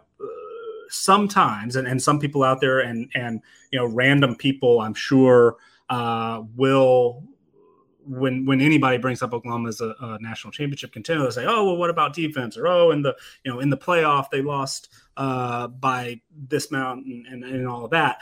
And you know, I get I get the point. I get why things like that can be sort of a reflex reaction. But also, hey, let's let's learn from what we saw last year when Oklahoma had a almost a twenty five percent havoc rate. I mean, one of the, one of the top uh, most most havoc creating defenses in the country. Uh, their their uh, pressure rate was was very very high. Uh, Nik Bonitto is you know, and and I know people sometimes have a love hate relationship with PFF, but uh, has graded out as the top pass rusher returning in college football this year. Uh, Brian Asamoah is, is pretty high on some people's list as well. And then interior on the defensive line. Uh, you know, I've seen Perrion Winfrey on some of those way too early uh, NFL draft mocks be a first round pick. Isaiah Thomas was incredibly productive last year from an interior defensive line spot. Can play a little outside as well, but had 20 production points uh, the way we calculate it. So that you know includes things like sacks, tackles for loss, but also pressures and and uh, you know just just a, a, variety of things. But he was he was making plays you know all over all over the field. So the the question I have defensively uh, is the cornerback position. They lost two starters, had two guys drafted, Tre Brown and, and Tre Norwood, uh, and you know there's there's uh, maybe maybe a reason to to think that uh, kind of have to to see it to believe it that they're going to be able to to fill those two spots. They also lost uh, Brendan Radley-Hiles, uh, was primarily a nickelback uh, as a transfer to Washington. So, you know, they, they brought in Key Lawrence. It sounds like he, I think, is playing more safety than corner right now, but uh, brought him in as a transfer from Tennessee. A lot of people really excited about him. Jaden Davis, technically a starter last year, played over 300 snaps. We don't have him penciled in as one of the top two right now. It sounds like Woody Washington and DJ Graham are both sophomores, uh, likely to to have those starting uh, spots at least as we were entering fall camp. But that front seven, very good, potentially great. Number four in our defensive line uh, unit ratings, number seven at linebacker, number five front seven, all of those best in the Big Twelve. And then, you know, number five defensively, uh, as far as roster strength goes, overall. I mean, we think this is the most talented defense in the Big 12. And, you know, last year they they showed that they could do it on the field as well. That out of the way, Oklahoma is probably my favorite offense to watch in college football. Uh, you know, Spencer Rattler, I think, is very exciting. Had some uh, had some real strong moments as a first time starter last year. I think right now he's the right the favorite to be the number one overall draft pick next year, and and you know maybe that happens, maybe it doesn't. But uh, he's a guy that that is going to give Oklahoma nothing to worry about at the quarterback position. Uh, he's very accurate, throws a catchable ball. You know, some decision making up and down last year, and I know he had the blip against Texas where he got benched for a little bit, but uh, you know he bounced back, makes a lot of plays outside the pocket, uh, makes things look easy that that aren't easy, you know. And as a play caller uh, and and somebody who designs an offense, Lincoln Riley, in my opinion, is about as good as it gets. Uh, calling back to the the question that Justin had about you know how will Mike Woods do, part of my concern is they have so many playmakers. They can get the ball to a ton of different guys, and that includes tight ends, H backs, running backs. I mean, they they spread it out quite a bit, and as a you know opposing uh, defense that is very difficult. As you know what we think of uh, at least in in the last decade or so as being an air raid team you know we're not used to uh, tight ends being a, a, big part. We're not used to guys like jeremiah hall who in my opinion is probably my favorite player in college football. I mean a guy who can can line up anywhere do anything and just uh, you know, he, he can make plays, he can catch touchdowns, run them in, but he also makes blocks that go, you know, unnoticed and and you know does does just a lot of dirty work as well. That is, in my opinion, just really really fun to watch. But they're they're stacked uh, as far as uh, personnel goes. You know, yeah, they lost a, a, running back to the NFL draft Rhamondre Stevenson. They lost a couple of running backs to the transfer portal. One, you know, kicked off the team, but Kennedy Brooks is a two-time thousand-yard rusher. He's back after having missed last season. Eric Gray, one of the best, you know, kind of uh, dual. Uh, I mean, we don't really say dual threat with running backs, but you know, dual threat running backs, uh, maybe in, in college football after his last couple of years at Tennessee, a guy who can, of course, uh, do some good things as, as a traditional ball carrier, but uh, can help in the passing game as well. You know, they they've got playmakers everywhere. The offensive line has to to replace Creed Humphrey, second round draft pick, uh, you know, all American consideration type guy. But they brought in a couple of transfers. They they returned three full time starters. They've recruited very very well. Their average 247 rating uh, among offensive linemen is the fifth best in the country. Their average rivals rating is fourth best in the country. The way we calculate it after you know doing experience and production and all that, we think they'll be the second best offensive line in the country, and that's uh, including replacing a, a guy who got a lot of All American consideration was a second round draft pick. So Oklahoma is absolutely, in my opinion, uh, the team to beat in the Big 12. We have them favored by double digits in every regular season game. We have them favored by at least 13 points in every regular season game. Yes, they've come up short at times. They've lost to Iowa State, uh, you know, last year in the regular season. They lost they've lost to Kansas State 2 years in a row.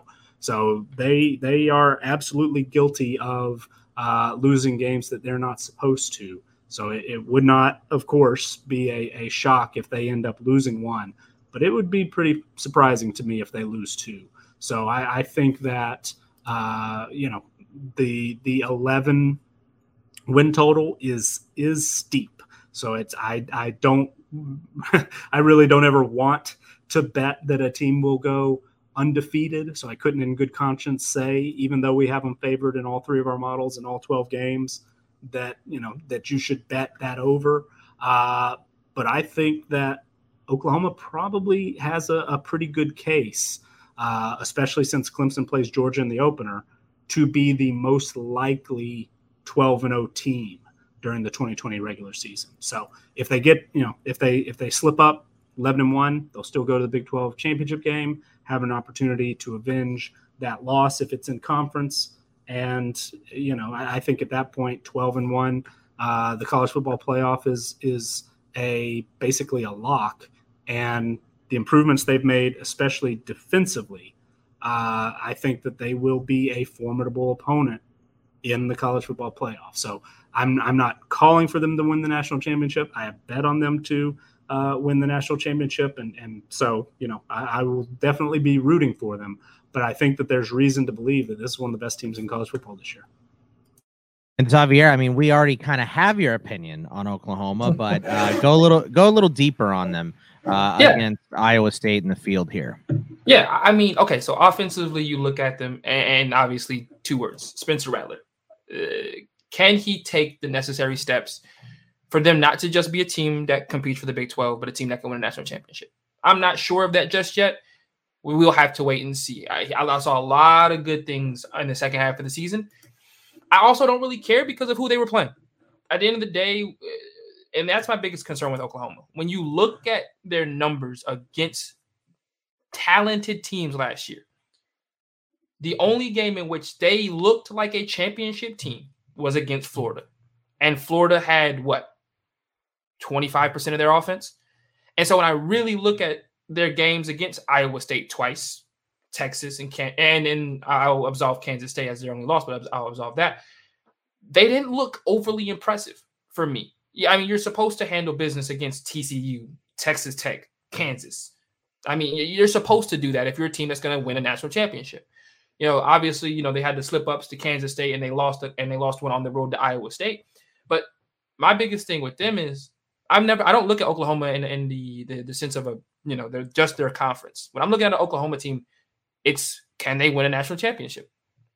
And I don't think so. Uh, I, don't. I think that that defense I'm still reluctant to say that defense has made any strides forward until I see it against a, a, a, team that I would put alongside or put in the top 10 or in the top 12 in the country. Um, the secondary that everybody raves about isn't there anymore. I mean, Nick talked about it. The two top, their two best corners both got drafted, and then one of and their nickel left. That's three of a, that's three DBs of a secondary that are all gone that you have to replace with two sophomores and you know your safeties are, are, are two seniors, but your nick your your third nickel is a junior who only has eight games started. So you're going to rely on corners who have very little to to no experience playing big time matchups, and I don't like that whatsoever. I think up front, I think yeah, I think up front is probably their best part of their defense. But am I sitting here, you know, if, if I'm an offensive coordinator for Alabama, Georgia, Clemson, their, their their front four has not does not have anybody on it as of right now that keeps me up at night. Now, granted, by the end of the next season, maybe there's a couple of guys. But for me, that defense has so many more just they had a really good back end last year. And I think that's the overconfidence of watching a team play lesser talent and the situation like uh in a situation in the Florida. I don't mean to do this, Scott, but it, it feels like after Texas beat Georgia in the Sugar Bowl. The following year, Texas fans and people were raving about what Texas possibly had coming into that year after a great showing against an SEC team in a bowl game. Texas had yeah, and and Georgia didn't even want to be there. So right, yeah, I I talking, understand that. And you're talking about a Florida team in a similar situation. They had just come from losing to Alabama in one of the biggest and one of the best shootouts of of 2020, and they didn't care about being there. Half of the guys that got drafted on their offense sat out in that game, outside of really Kyle Trask. So when you look at it that way, I'm still not sold on Oklahoma defensively. Offensively, I think Spencer Rattler takes that next step. But I will also say this I think that for him to take that next step, you have to see a concerted effort from his receiving corps, most of which are a little bit younger. You know, he's going to be relying on guys like Marvin Mims, Theo Wease. These are going to be guys who have not played significant snaps for more than maybe a year. And I'm and so I'm really looking to see what that maturation process is for him. Does Spencer Rattler have a, a sophomore slump? I mean, it's really hard to scout for a kid that you have only seen once, or you're looking at his high school tape. Now you're looking at his tape from last season. You're understanding what he can, what how you can beat him, and you're, and especially for when they play Iowa State, which is going to be later on in the year. Their two biggest games outside of Texas are going to be back to back. That's Iowa State and Oklahoma State at the end of the year. In both of those games, I believe Iowa State will be playing for a Big 12 championship appearance, and Oklahoma State will, at the very least, be looking to spoil it. Those are two games outside of obviously the game against Texas are, are, are huge in the fact of where they are in the year because when you look at it at the end of the year, both of those teams aren't looking ahead to anything else. It's Oklahoma, it's end of the season, and they have one job. For Iowa State, is to get to a college football playoff or to get to the Big 12 championship game. And Oklahoma State is to spoil it, or who knows? They may have an opportunity to get there depending on what how, how the season has gone. So for me, I'm a little more hesitant on Oklahoma. I'm going with the under. Trying to say a team is going to go undefeated is really is crazy.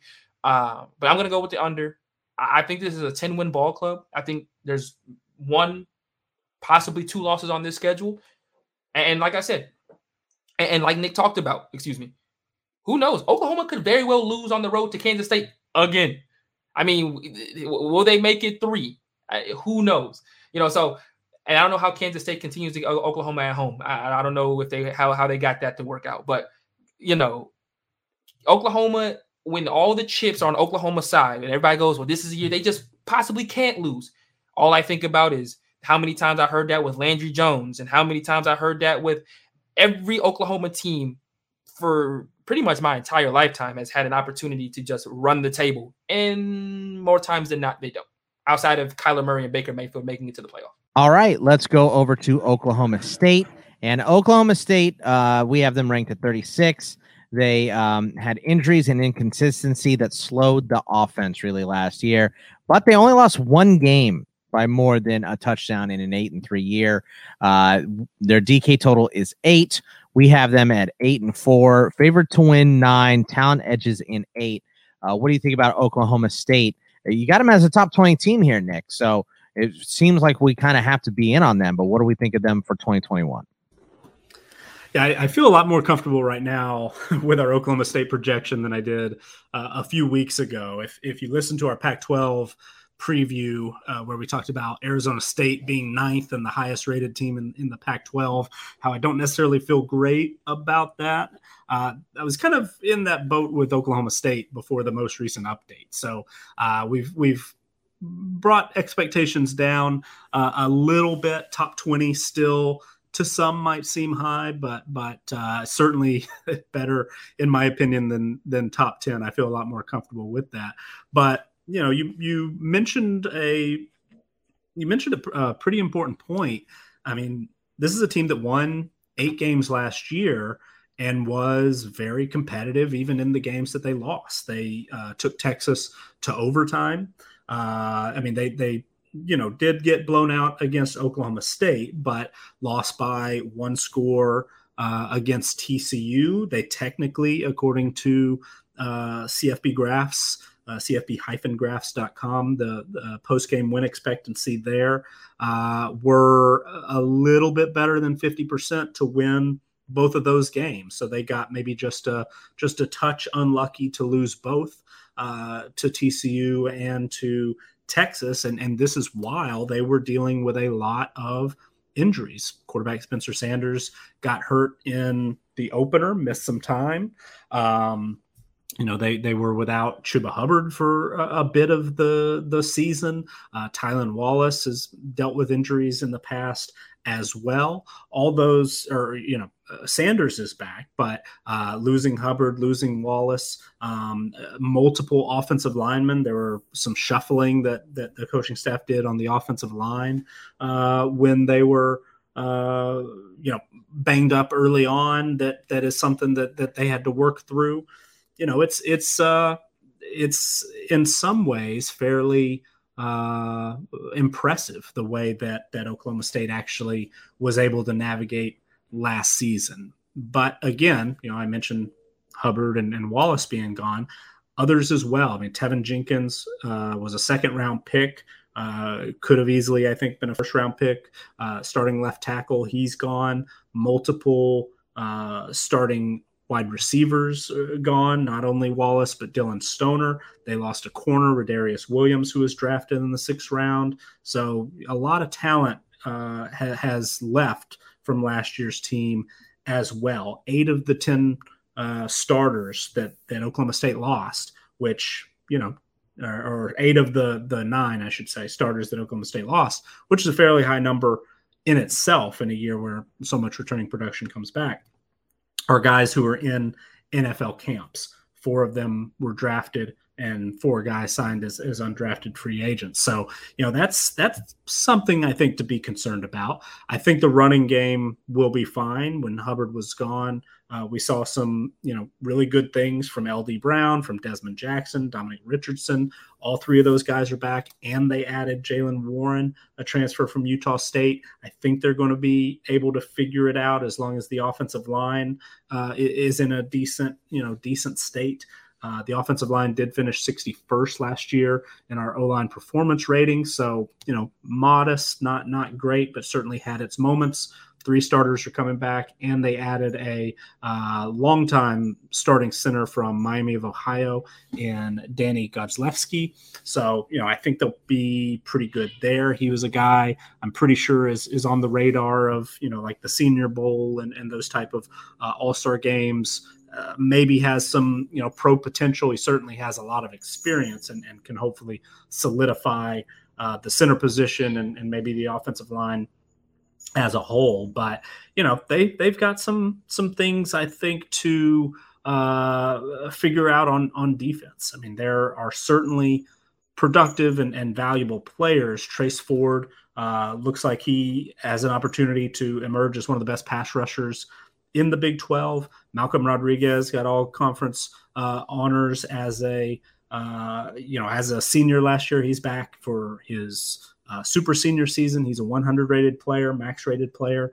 According to our projections, they've got two 100 rated players in the secondary in safeties, Tre Sterling and uh, Kolby Harvell Peel. But also, you know, depth uh, depth took a little bit of a hit last season, and that defense some might argue overachieved and, and helped uh, compensate for an offense that underachieved. But you know, Oklahoma State uh, ranking 14th overall in defensive team performance. Very few probably saw that happening, and, and even though a big, you know, at least a, a core of that unit returns, you know, I wonder a little bit is is are they going to be able to maintain that level of play? Uh, but they certainly, you know, they, they certainly could. I, I just I'm I'm sort of skeptical, I guess, at, at, at, this point. But Oklahoma State is a team that is solid, uh, rarely spectacular, uh, but they are a dangerous program Uh, they uh, kind of in, in both senses of the word. I, I kind of have a, a, a theory with some coaches. Pat Fitzgerald at Northwestern is one where you know, regardless of what our numbers say, I'm tempted just to tell you know our, our listeners and our, our Patreon supporters, hey, ignore our Northwestern projections. Just bet Northwestern if they're an underdog, bet against them if they're a favorite. I kind of feel that way a little bit about Oklahoma State. I mean, they're they're a team, you know, uh, against Oklahoma they've certainly struggled with, but they they have a tendency to to play up to the level of competition in, in some of their big games, but they also have a tendency to to play down a little bit, lose some games that they shouldn't uh, on occasion. And and last year, a little bit of an exception. I think the losses to Texas, Oklahoma, and TCU are, are, certainly explainable, but we've seen in the past some uh, somewhat inexplicable losses too. So it wouldn't absolutely shock me if if we saw one of those this year. Will it be Tulsa? Will it be Boise State? Will it be uh, you know maybe a, a West Virginia or, or a Baylor even? I mean somebody that on paper is inferior talent wise uh, have an opportunity to upset them. So that's the biggest reason I was so concerned that they were uh, in or, or near our top 10. But, you know, top 20 seems about right. I mean, they're, they are solid. They lack the star power, especially on offense, that they've had the last few years. Uh, but, you know, I, I think they've recruited well enough, developed well enough that they've got players to step up in those skill positions. Hopefully, Spencer Sanders will be healthy. Hopefully, he will take uh, a step forward as a quarterback. Um, and, and that offensive line hopefully will will you know give him enough time to work with and, and to be able to distribute the football. But yeah, I, I think that Oklahoma State is a solid, you know, they're they're probably not in that top tier with Oklahoma and uh, Iowa State even, but they're they're very close to that. So eight is a a uh, number obviously that that we do predict, but I, I feel better about over eight than I do under eight, if that makes sense. I, I think Oklahoma is a, a solid uh, number three or number four team in the Big 12 and, and pretty close to that top tier, just maybe not not quite there yet. All right. So Oklahoma State, Xavier. I mean, you know, like Nick alluded to, you're not going to be shocked when they win a big one. Uh, you're also not going to be surprised when they lose to West Virginia or K State or someone. I think a lot of the Big 12 has developed that. Uh, you know, Texas drops games all the time. They they love to lose to TCU. It's their favorite thing to do. You know, um, uh, we just have seen Kansas State beat Oklahoma two years in a row. So, uh, what what are you thinking on Oklahoma State for 2021? Yeah, this team has to replace a lot of talent. So that's first and foremost, especially on the offensive side of the ball. You lose uh, Chuba Hubbard, Teven Jenkins, Tylan Wallace. Yeah, but that's a lot of talent to be losing in the year prior, especially when Spencer Sanders last year, you really felt like he took a step backwards. Now, granted, that could have been due to the injury that he sustained earlier on the year, but you didn't think Spencer Sanders just didn't maybe maximize the type of the kind of talent that he had around him. Uh, you know, last year I think I came in uh, talking about Oklahoma State as one of those teams that were a sleeper to win the Big 12 last year because of the amount of offensive talent that they had last season. Um, and he just didn't really take that next step in his sophomore year, maybe that I thought he would do. You know, last year, 2,000 yards, 14 touchdowns, eight interceptions. That's not a great year, um, especially after year one. I mean, he pretty much had a worse year one than he, or excuse me, worse year two than he did year one. So I'm expecting him to take a step forward. You know, it, it that, that, could only be like, you know, 500, 600 more yards, you know, 20 touchdowns and, and single digit interceptions. But I think that would go a long way in helping this Oklahoma State team get over that uh, eight win margin that they have. Uh, and I think that's, I think it's more than possible. Uh, def- offensively, although they lost all that talent outside of really the offensive line, I'm not really concerned about the skill positions. I think the skill positions at, at Oklahoma State, they continue to kind of re- uh, revitalize that position every year or two years. So, and I really like LD Brown. So I don't think they lose anything there. On top of that, especially at the running back position, they're really, uh, they're really old, quote unquote. They have a lot of that. That running back room is pretty much seniors, uh, outside of Dominic Richardson and Jaden Nixon. At the receiving corps, Braydon Johnson and, and, and Brennan Presley will have to, you know, do the job of making up for Tylan Wallace. But let's be perfectly honest. Tylan Wallace didn't have a great year last year either. Once again, now that he was, you know, he was a little bit hobbled into injuries, he was in and out uh, uh of the uh, you know, he was in and out of injuries last year. But once again, he didn't play that great either last year. So they're not replacing him like the Tylan Wallace that we saw in his junior year season before his ACL tear. Uh, defensively, they have they've got the best safety group in in the in uh, in uh, the Big Twelve for me. Kolby Harvell Peel, and, and, Tre Sterling, those two guys for me are guys that I, I think are going to be high risers on draft boards. I think the, the right now, I think each of them are you know second late second rounders. I think by the end of the year, we're talking about maybe end of the first, early second rounders from both of those guys. Super talented. Tre Sterling is a ball hawk. Kolby Harvell Peel is the muscle. I really like the both of them on that back end, and, and it gives you confidence that you know in a, in a conference where the two best teams or, or the better teams are going to try to pass the football around the yard to have those two guys on the back end. I don't see why Oklahoma State can't win more than eight games. My only concern is exactly what Nick was saying. If they drop games in their non-conference, it's an uphill climb because I don't think they're going to be Oklahoma. I don't think they're going to be Iowa State. Uh, and and Texas on the road is going to be an iffy one for me. Uh, so with that being the case, that really does leave you to win nine games only. And if you drop one to, you know, if, if you go to Boise State and possibly drop that game, or if you lose to Tulsa at home, now you got to go perfect in the, in the other games. And that's a little concerning for me. Um, and, and I don't know if they're going to be able to do that. But if they can go ahead and navigate the non-conference schedule well and come out of the first five weeks four and one at the worst, you know, five and zero oh at the best, this is absolutely a team that's going to get to that eight win margin, possibly nine wins when you look at the rest of the schedule. I'm just a little bit concerned, like I said, about the the non-conference and how they navigate it. But if they can do that well, this is easily an eight to nine win team. All right, let's go over to TCU. And TCU surrendered 30 plus, 31 plus points in three of its first four games. They, of course, went one and three in those.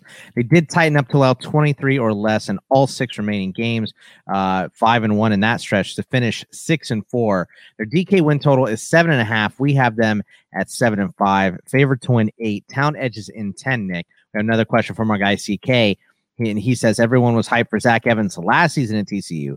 Then Gary, uh, then Gary Patterson decided to split carries between four backs. Can we expect more of the same this season, or will they lean more on Evans this year? So, uh, what do you think about TCU for 2021, Nick? I think that Zach Evans probably will be featured a bit more uh, as the primary ball carrier. Uh, they are, you know, they have some depth at that position. Emari uh, Demercado is is uh, somebody who's played 25 games in, in his past. Kendre Miller has shown, uh, you know, to be productive when given opportunities. Uh, Daimarqua Foster was banged up last year, but but I think is somebody that um, you know uh, can get touches and, and probably should get touches. But I do think that it is clear that Zach Evans is, uh, you know, the the most talented and, the best player available. But as a true freshman last year, as somebody who didn't, uh, you know, get there early or, or anything like that, it's it's understandable that it took a little while, in my opinion, to to get him uh, involved. But um, he's part of a pretty solid trio. I mean, Max Duggan is, I think, somebody who.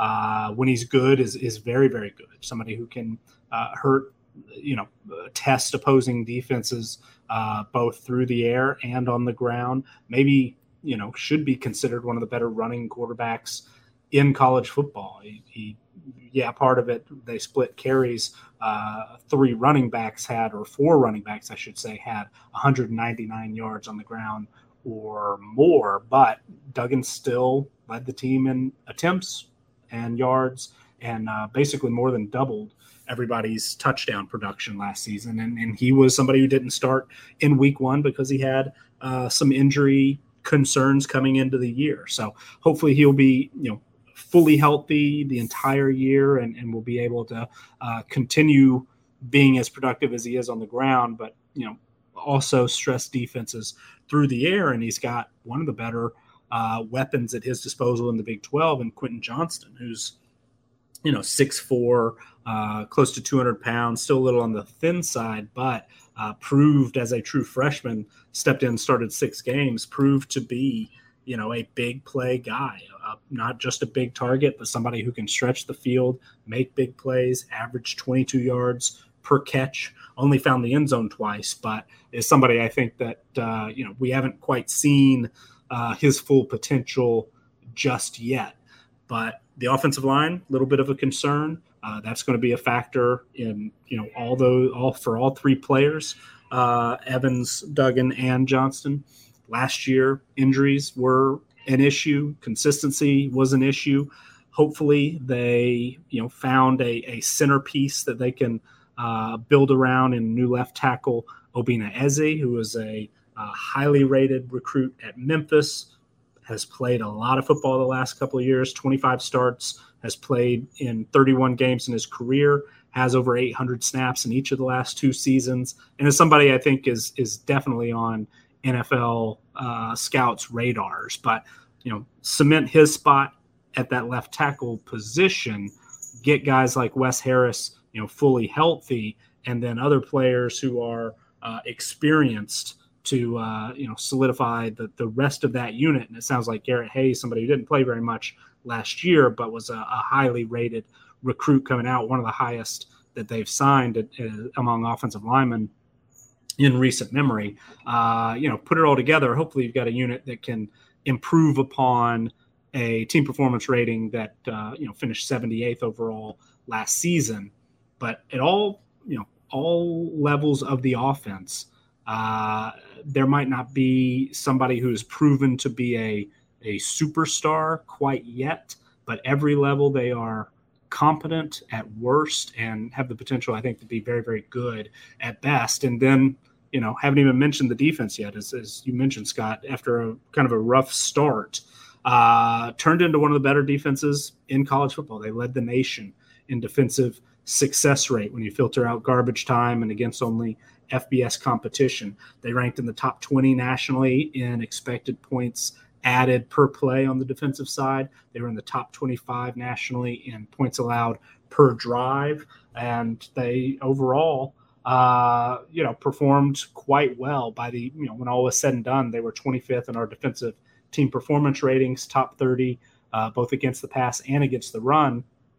And a lot of those big time players are back. They did lose uh, Trevon Moehrig, who was a second round safety, our Ar'Darius Washington, who uh, you know was highly rated when undrafted, but uh, you know that duo was among the best safety duos in college football last year. Garrett Wallow, a starting linebacker, was a fifth round pick, but you know pretty much everybody else is back, and then they added some talented transfers to help uh, build depth there as well. Ochaun Mathis, all Big 12 edge rusher, 100 rated player according to our numbers. Uh, Khari Coleman, who was a true freshman last season, uh, was incredibly, incredibly explosive guy coming off the edge. He still is, is uh, or at least last I saw, maybe there's an update. I need to check on what his weight's looking at, like now. But last year played at around 225 pounds, 230, something like that. I'm sure he will continue to add strength and size, and that could be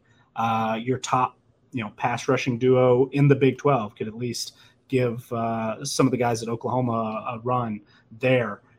Tre'Vius Hodges Tomlinson is one of the better corners in the Big 12, if not uh, maybe the country. Guy was super, super productive last season. They added TJ Carter, who is a starter at Memphis, who will uh, look like he'll uh, start at safety after being a 44 game starter at corner for Memphis. So, you know, they they've got some star power on both sides of the ball. And even, you know, even when there aren't uh, standout players or, or, household names defensively, uh, even though a lot of those guys end up being drafted, they still have a, a tendency to to grade really well, perform really well statistically. So, I'm, I think we're a little low on TCU, quite honestly.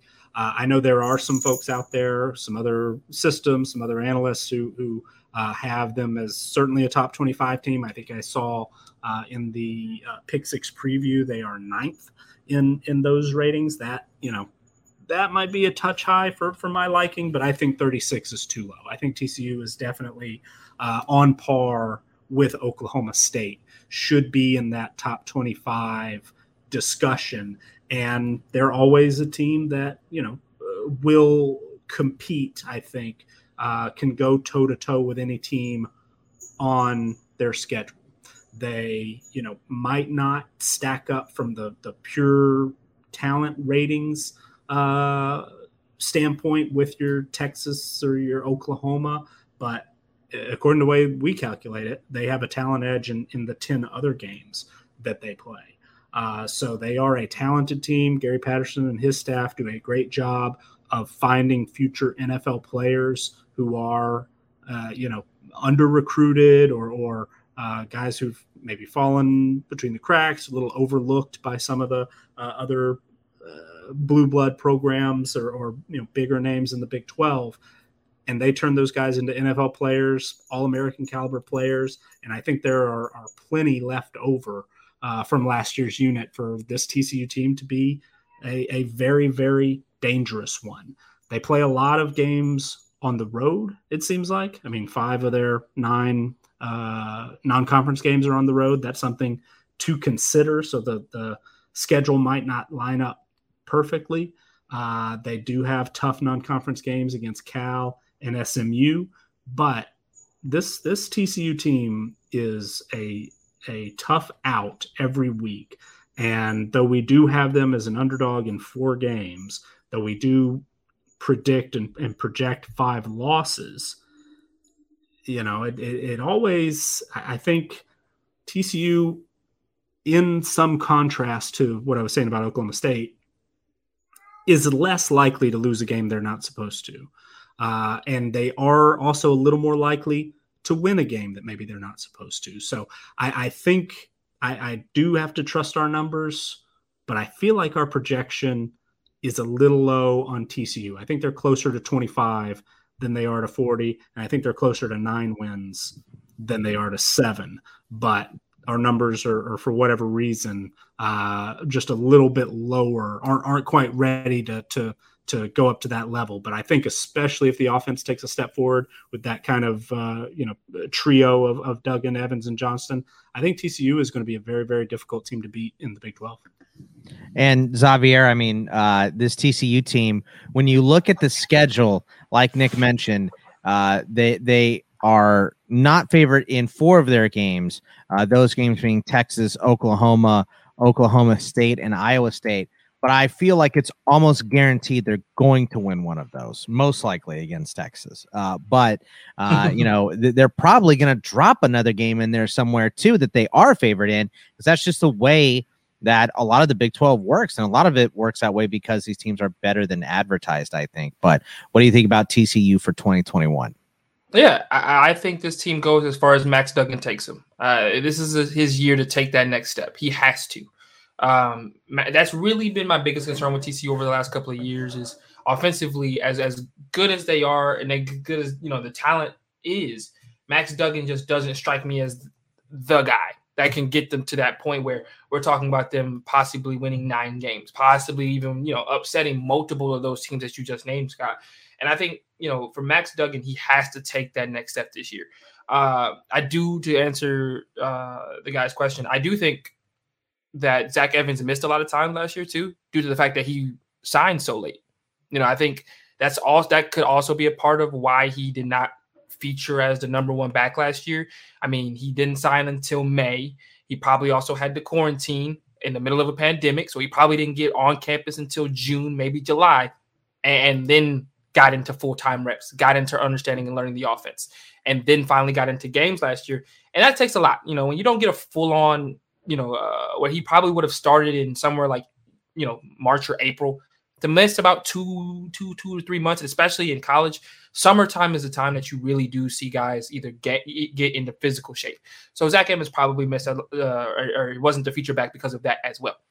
What I will say is that I like everything that Nick said, but eight wins or nine wins for TCU next year, or to go over, would be a lot for me to say. I, am sorry. I, I, I think that this team is a seven win ball club, maybe eight. I think you're right, Scott. I think they drop a game that they're not supposed to next year. You know, and, and I think really the part of the schedule that I dislike the most is the fact that they have to play 10 straight ball games. They have the earliest bye week in the Big 12. They, they their first bye week is September 8th. Their bye week, excuse me, is September 18th. They have to play 10 straight games. That's hell. That's awful, to be quite frank. Um, and, and to do that after a year where you did not play a full 12 game season is going to feel like a marathon for a lot of these guys going into this year. And you know, on top of that, I, I, honestly think Scott, the game that they may drop that they're not supposed to is against that is against Cal. I'll be perfectly honest with you. I think that they may. I think that it's going to be Cal in week two, uh, and if that is the case, that's going to be a long way to go. You're a Cal winning. fan this year. I oh, mean, absolutely, yeah. You're yeah, you you're, you were in on Cal in the Pac-12 episode too. Yeah, go listen to that. Uh, you know, so I, I I definitely think that you know, and, and I hate that for them that they have to play ten straight games. As far as the team, I think they'll upset. I think you're right. It will be Texas, unfortunately, and we'll get to them in just a second. Um, but and especially with that game also being at home, I, I, think that that just it, all makes for a game in which they're supposed to upset Texas in that ball game, especially when you have Oklahoma, Oklahoma State, and Iowa State. Those three other games are also on the road. So that if that if that is the game that upset, I think it will be that game, maybe Oklahoma State, but I'm leaning more so to Texas um, for that. So like I said, I think Texas Tech, I think excuse me, I think that TCU gets as far as Max Duggan takes them this year. If he is a guy that comes out this year and is looking like a 20 touchdown kind of guy, absolutely. This is an eight to nine win ball club. But if he comes out like he has the last couple of years, where he's a game manager, he has maybe a three interception game in him, he looks rather concerning at times, he doesn't look comfortable in the pocket. This is a team that's going to win only seven games and is going to drop more games than they're supposed to. Um, but uh, you know, I, I, like Max Duggan. I think he's talented enough. He just hasn't put it all together yet. And I'm looking for his junior season, which typically with guys like him, their junior year is typically their best year. Maybe that is the case for Max Duggan going into there, and it's going to need to be for TCU to be successful this season. All right, let's go over to the big dog, my favorite team, uh, number seventeen. Number 17 ranked, stop it. Number 17 ranked uh, Texas here, uh, third in, the Big 12 as far as the preseason goes. And Tom Herman did lead my Longhorns to a 7 and 3 record last year, uh, but uh, and no loss was greater than eight margin, uh, an eight point margin, but it wasn't good enough. And he was replaced by Steve Sarkisian. Uh, the DK total is eight. We have them at nine and three, which looks like it's a bettable number. Favorite to win 10, talent edges in 11. And we do have a question from Justin for me and he asked, uh, "How do you, how do I see the Texas quarterback competition playing out?" I'll let uh, I'll let Nick speak a little bit uh, first on this before I really dive in. But uh, Nick, what do you think about my Longhorns for 2021? So I, I don't have a great, uh, and I think Justin is is mostly asking for a CFF thought on it, and and I don't have a great answer to that that would uh, maybe go to his potential concerns because for me it, it doesn't really matter. Uh, Casey Thompson is an 83 in our player ratings. Hudson Card is an 84. Uh, so those are basically going to be treated. I think we're going to see them both play too, Nick. I, I think you know uh, Casey Thompson's going to get first crack. You know, he stepped up when uh, Sam went down in the bowl game last year. Came in, uh, had a little bit better of a of a spring game as well. Seems to be the leader. But I think if there's any slippage from him at all, Card's going to get a chance. I think Sarkisian is really going to see what he has on the roster and you know, first year coaches uh, tend to rotate players in and out a little bit more anyway. So I think we're going to see them both play. But if I had to pick one to start more games, it'd be Casey to start. Sure, sure, and and I get that, and and uh, I was impressed with what I saw from Thompson in the bowl game uh, last season. So he is he is listed ahead of Card in our uh, depth charts, but both are uh, counted as starters. If you go over to the column, uh, they're both, you know, their their ratings are both in that starters column. So for us, you know, we we treat them the same. Um, I've seen some things, read some things. It seems that Card is, you know, throws a, a prettier ball, uh, maybe has more upside as a passer. Uh, but Thompson, you know, maybe brings a little bit of a, a different element that uh, even though he might not be quite as polished, may give you a better chance to, you know, uh, have a scoring drive or, or win a game or, or you know whatever uh, criteria you're you're you're hoping to to fill there. So um, it's it's for me. I, I'm kind of a wait and see sort of guy. Haven't really gone after one or the other very often in any of the CFF uh, drafts I've, I've been a part of. Um, but you know, it is the big question because if they if if Texas gets their guy at the quarterback position, um, they have an opportunity to be a very very good team. Uh, you know, if, one of those first time starters, or if they find a situation where they can uh, use both uh, to to be successful, which is rare. But you know, if they can figure that out, Texas is a is a player in the Big 12, and, and we talked about you know maybe I, I, should have brought this up in the Iowa State portion, but how could Iowa State uh, not reach its full potential? Part of that answer is because Texas you know plays up to its full potential. Um, if if Texas can uh, you know if, if whether it's Casey Thompson or Hudson Card, if, if one of those guys takes control of the team of, of, the offense and starts rolling up, you know, good numbers in a a challenging but manageable early, you know, first four games. That Louisiana game is going to be tough. Uh, Arkansas is going to be tough, but those are both games that Texas should win, will be favored in, and and by more than a, a touchdown in both.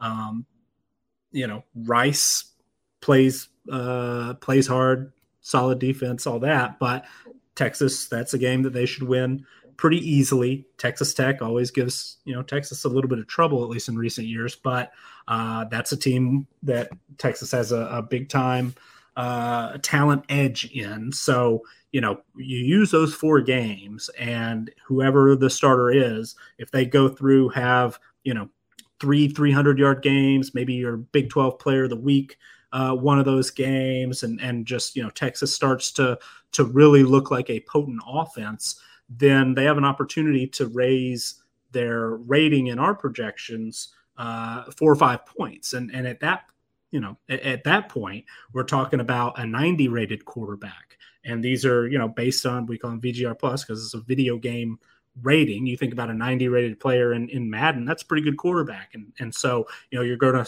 gonna see uh, Texas creep up a little bit in our power rankings. There is room for growth at Texas in our ratings that there isn't at Iowa State, and that there's not very much of at Oklahoma uh, because Spencer Rattler's already in the mid 90s. So, uh, you know that that's a big question, and it's it's one that hopefully they'll figure out sooner rather than later. Because if the quarterback is no longer something that that Texas fans or the coaching staff has to worry about, then this is a team that uh, we say it every year almost, it seems, but it has the talent to compete uh, with Oklahoma, with with Iowa State for sure. Uh, they rank 20th overall in roster strength. Uh, they rank 18th on the on the defensive side of the ball, 26th on offense, and part of that is just because they're a little bit lower at the quarterback rating than you know what we're used to. But both of those guys are talented. The unit as a whole is talented. Uh, the 18th highest average 247 rating at the quarterback position, uh, and that's you know the lowest by by a good chunk on the offensive side of the football. Running back position, they're absolutely stacked. Top 10 unit uh, according to average, you know, raw talent rating. Bijan Robinson looked like an absolute uh, superstar last year in, in a fairly limited role, but took on a bigger uh, part of the offense as it, you know, as the season progressed. And hearing all the right things from Steve Sarkisian about how he's going to get, you know, uh, he, he's going to be a a uh, priority, getting him, you know, X number of touches. I don't know if you put a number on it, but somebody who's going to get the ball often and in a variety of ways. So definitely like to hear that. Hearing good things about Keilan Robinson, the transfer from Alabama, a guy who can supplement Bijan Robinson in, in, the backfield, but can also add another element as a receiver coming out of the backfield. I've always liked Roschon Johnson. I, I think that he is is a uh, you know big back, difficult to tackle. So they are hard are, runner. Yeah, hard, hard runner. They're deep at that position. Um, hopefully, we'll get to see Robinson, you know, play it at a full level all year.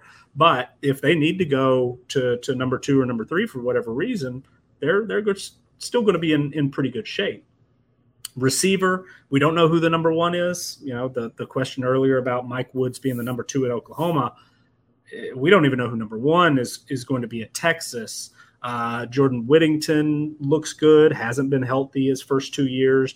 Joshua Moore is very slight, but uh, you know has performed well at times. Troy Omeire's is working himself back uh, to being healthy. The guy I've heard the most buzz about is uh, Xavier Worthy, the the uh, true freshman who originally signed with Michigan and and uh, found his way to Texas. Uh, so you know it, it's difficult to expect a true freshman to step up and be your go-to guy. You have to think that that one of that group uh, will, you know, will do it, and and they at least have two or three guys who are going to be uh, playmakers. But you know, that's the other end of the quarterback situation as well. Is is they've got to uh, make sure that they've got some playmakers uh, who are able to to step up and and uh, you know help that quarterback out, whoever it is. So hopefully they'll get that figured out in the first three or four games because the offensive line looks good. Top 30 unit last year. They did have to replace uh, Samuel Cosmi, who's a second round pick, but everybody else is back. Hopefully we'll be able to stay healthy. It's a talented group, top 10 in that average 247 rating, 11th by rivals. Uh, in our pure VGR uh, plus ratings, average rating for the unit, they're seventh. So it's a you know, on paper, the strongest unit they've got is is that offensive line. Take the the running back unit being the deepest, the wide receiver core maybe has the most sort of long term potential. All you just need is is a quarterback to step up. Defensively, uh, last year and, and in years past has been the unit that sort of underachieved. They ranked 40th in team performance defensively last year. Uh, the pass was worse than the run. They ranked 68th against the pass, 28th against the run. They also lose a very, very talented, disruptive uh, edge rusher and Joseph Ossai, third round pick. Ta'Quon Graham, uh, maybe a little bit underrated by, by a lot of folks, was a fourth round, or excuse me, fifth round pick, interior defensive lineman. Caden Sterns played a lot of snaps at safety. Also, he was drafted. So, you know, they're they're missing some of their better players from last year's unit that didn't quite play up to the level of what we would expect from a top 20 type roster. But there's still, you know, some players back that that uh, there's a lot to like, and guys like DeMarvion Overshown. I love big safeties who sort of develop, kind of grow out into linebackers, and it sounds like he's uh, going to be a full time linebacker this year, and, and, it'll be interesting to see exactly what role uh, he holds down, but but I think he's got an opportunity to be very very productive. Both starting corners are back. They are talented at safety and and nickelback, even if uh, you know the pure experience or, or uh, past performance maybe isn't quite what you would hope.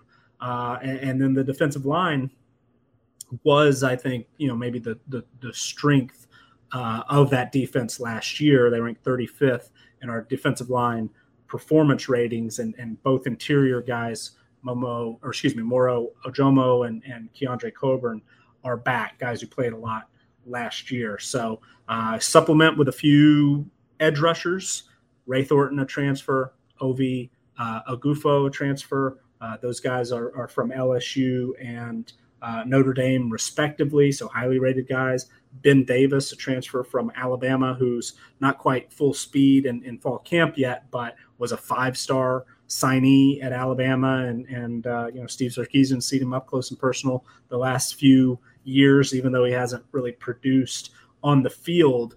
You know, they're going to find, I think, uh, maybe not Joseph Ossai's pure replacement, but they're, they're going to find somebody to fill that role and, and be good enough, I think, uh, to, to keep playing at a top 40 type uh, level of defense. So, you know, again, they figure out the quarterback situation and, and that offense, then this is a team that I think is going to play uh, good enough defense that they're going to be uh, they're going to have a chance to win every game on their schedule. They are a big underdog uh, to Oklahoma, according to our numbers, two touchdowns. They're about a touchdown underdog to Iowa State but they are are you know pound for pound uh, from a pure talent standpoint, right on par with both of those teams. Maybe Oklahoma State has a slight edge in, in recruiting the last couple of years, but you know Texas Texas has uh, the talent to compete, and I I do you know I loved watching Steve Sarkisian call plays the last couple of years at Alabama. Two of the best offenses we've seen in college football history, arguably two of the best three offenses in college football history. He coordinated the last two years at Alabama. So I think they will be good regardless of, of who steps up and, and will be the quarterback. Uh, and, and I like Pete Kwiatkowski, performed really, really well. He's fourth in our defensive coordinator ratings. Sarkisian's fifth in our offensive coordinator ratings. Uh, his his head coaching rating is top 30, but you know I think has the potential to to really develop into a a solid head coach. It's just will it happen sooner or will it take a little bit? I, am on the fence, but uh, our numbers really like Texas, and you know we've been wrong on them before, but you know double digit favorite or, or, you know favored in double digits in our official model, Talent Edge, and the stats only model, which loves Sarkisian. That that's a big part of it. Uh, but yeah, we think that that the over eight is absolutely uh, a bettable number, and and I think that Texas is legitimately you know a top twenty team with a chance to grow and and maybe if uh, you know they get a couple of breaks and, and that quarterback position turns into at least not a weakness, uh, if not a strength, at least not a weakness. I absolutely think this is a nine, maybe 10 win team. Xavier, I know you're going to try to ruin my day here. So uh, go ahead and tell us what you think of my Longhorns for 2021. no, I won't be before you long. I'm, I'm, gonna let I'm gonna let you finish out this one since you know obviously you are our, our Texas correspondent, literally and figuratively in a couple you know in a couple of uh, weeks here. So uh, no, I, I, like Texas this year. I think the defensively is where they're going to have to, you know, where they're going to have to lean on, which concerns me a little bit with the way that they've tackled the last couple of years. However, I think that obviously new regime, new philosophy, and I think that there's and when a new regime comes in, as being a former player that's had a coach's change, when a new guy comes in, everybody starts at zero for the most part. And so there is a new mentality that I have to play my best every day of practice, every week or I could lose my job because I don't have the favor that I got in our game with the last guy. I don't have that anymore. So, you know, and it doesn't matter if I'm a senior, if I'm a junior. Most coaches will come in and say, Hey, I don't care who it is. If you're the best player on the field, I'm going to play you. And so for these guys who are, you know, who, maybe thought, you know, coming into the year, if it was still under Herman, they had their job already wrapped up and tied up in a bow. It's not that way. And, and they will move. And, and, you know, Sarkisian is now a, a Saban disciple he will switch up whatever he has to to win ball games.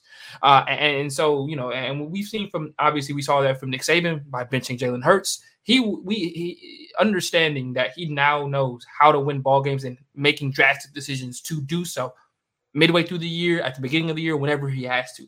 Speaking of the quarterback situation, I think this is Casey Thompson's job to lose. I'll be perfectly honest with you. Uh, I watched the spring game. He looked really good. Uh, you know, I, I think that he's a guy who's a little bit more dynamic than Sam Ehlinger is, uh, a little bit more willing of a runner. Uh, but I like what he brings to the table, especially with an offense that's going to have to grow with him this year. Um, you know, he's going to have to figure out who his number one guys are. Outside of Bijan Robinson, he's going to have to find out guys who he can trust, you know, week in and week out. And, and when you have a guy like that, who, but and more importantly, that can trust his legs, you're gonna see some some probably some quicker growth from uh, Casey Thompson than maybe you see from a guy who has to more be uh, more reliant on his offensive line to hold up and his receivers to catch every pass. Uh, so I, I, like Casey Thompson. I think this is his job to lose. I agree with Nick. I think it's going to take the first couple of weeks maybe for them to, you know, like you said, Scott, both people might get playing time. I will say to that though, that Louisiana and Arkansas are not the two games to do that against. I'll be perfectly honest, especially Louisiana. You do not want to risk being having a similar situation to what Iowa State had last year, where you know you come into that game thinking, well, we're the most more more talented team, and you know we're playing at home against a, a Sun Belt team. Louisiana is not your average G5 team. They're probably one of the top five best teams in the G5. So that's not a game that you're going to do that against. Uh, now Rice, yeah, Absolutely. That's where you decide to go ahead and play everybody. You know, anybody that doesn't have time, this that's the game. That's where, you know, if you're a third stringer, you're like, you know what, if we get up by 40, you know, I might have a chance to play. Uh, so, you know, that, that's your game to do so. But that, those first two games against Louisiana and then having to go to Fayetteville after what they had was a much better year last year than I think people expected. You don't really want to shake it up a little bit too much. You don't want to, you know, have you, Scott, in particular, losing any, more hair in those two ball games than you need to. What I will, and I'll finish on this I think Texas can absolutely win eight games this year.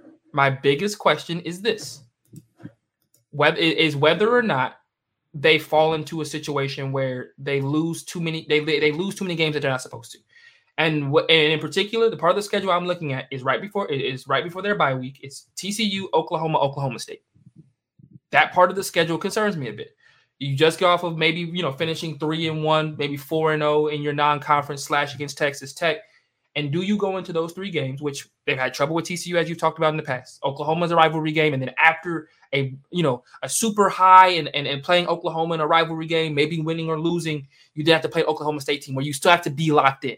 And with a young offense, are they going to be able to navigate that the way that they're supposed to? Or do they, you know, just go all guns blazing against Oklahoma and TCU and Oklahoma State? They have letdowns.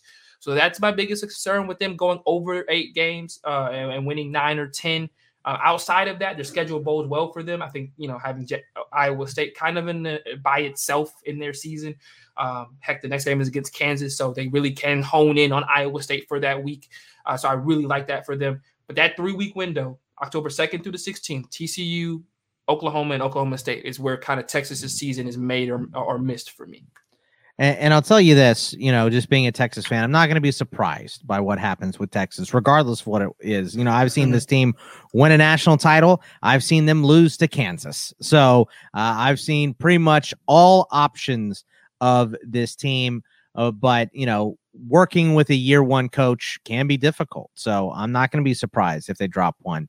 Uh, but I wouldn't be if Tom Herman was there because that's just what they've been doing recently, which is why we're on a new coach, you know, to try to get those mistakes out of the way and uh, start getting back up the ranks to a dominant team. So I don't expect it to all happen overnight, but I do expect Sarkisian to move them in the right direction. Moving over to Texas Tech, we have them ranked uh, 79, the second lowest in the Big 12, uh, just ahead of, not just ahead, way ahead of Kansas, but uh, behind everybody else here. Uh, six of Texas Tech's 10 games were decided by a single possession in 2020. I know that because they should have beat Texas, including each of the Red Raiders' four wins during a four and six season. Uh, they uh, we have them projected to go five and seven in 2021. Their DK number is also five, favored to win three, but talent edges in five. Nick, so what do we think about the Red Raiders for 2021? Yeah, earlier when we were talking about Kansas, I I kind of circled Texas Tech, and and not only because they are ninth in our power ratings, but uh, because Kansas had that extra week to prepare. Um, and it just so happens, you know, Texas Tech plays TCU the week before. That is always sort of a game. You know, I feel like TCU is one of those opponents that uh, you know you, you feel the next week if, if that makes sense.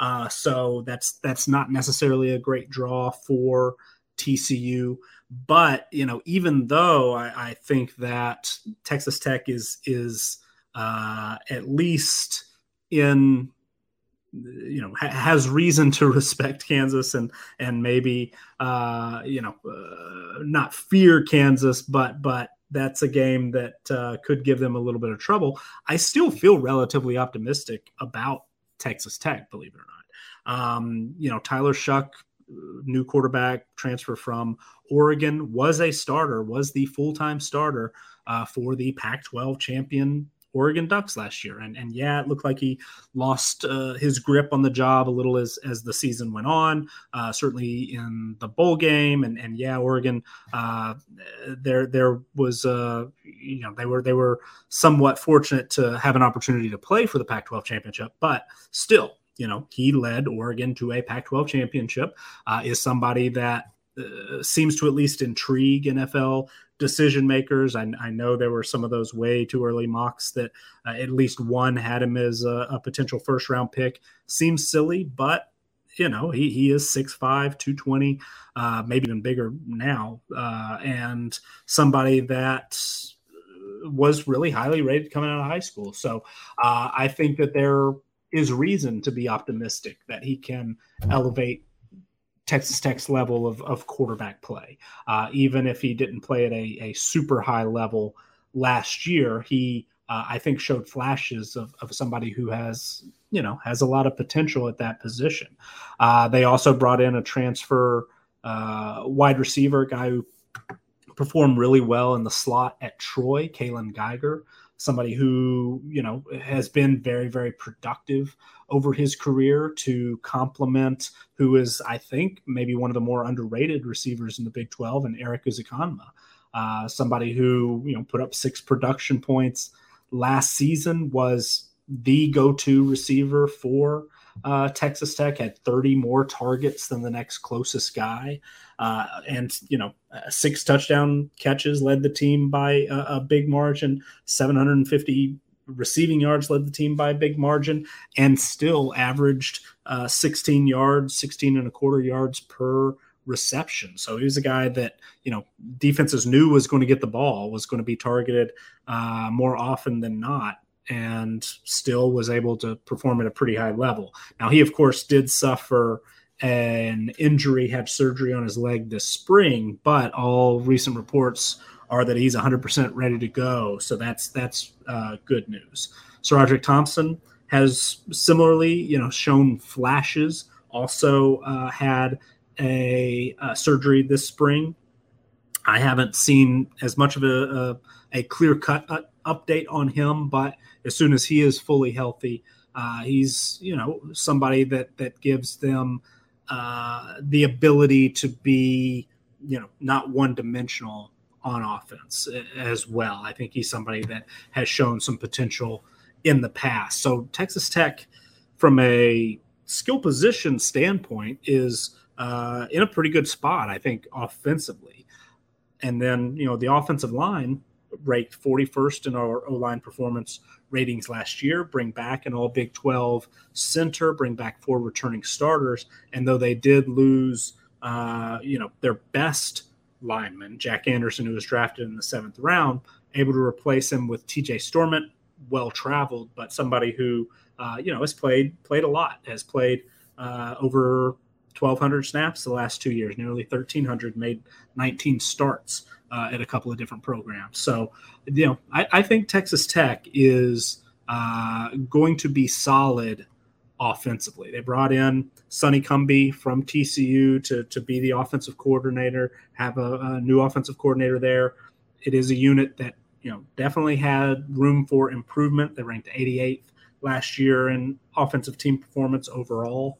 Uh, in the the you know outside of the top 50, both uh, passing and rushing, but I think that the personnel is in a decent spot to to be uh, a team that we could expect to perform uh, a, bit better in those statistical uh, categories this year. I, I, don't think this is a team that's going to be triple digits in EPA per play like they were last year, or or in the 90s in success rate, or uh, yards per pass attempt, or points per drive. I think this is more of a you know top 60 type offense at least with with the opportunity to be you know top 50 or, or something in in that range uh, defensively. You know we, we've uh, heard a lot in, in years past the uh, defensive struggles that texas tech has had. I won't quite get on my soapbox as much as i did with oklahoma but texas tech has made some strides defensively. They ranked 64th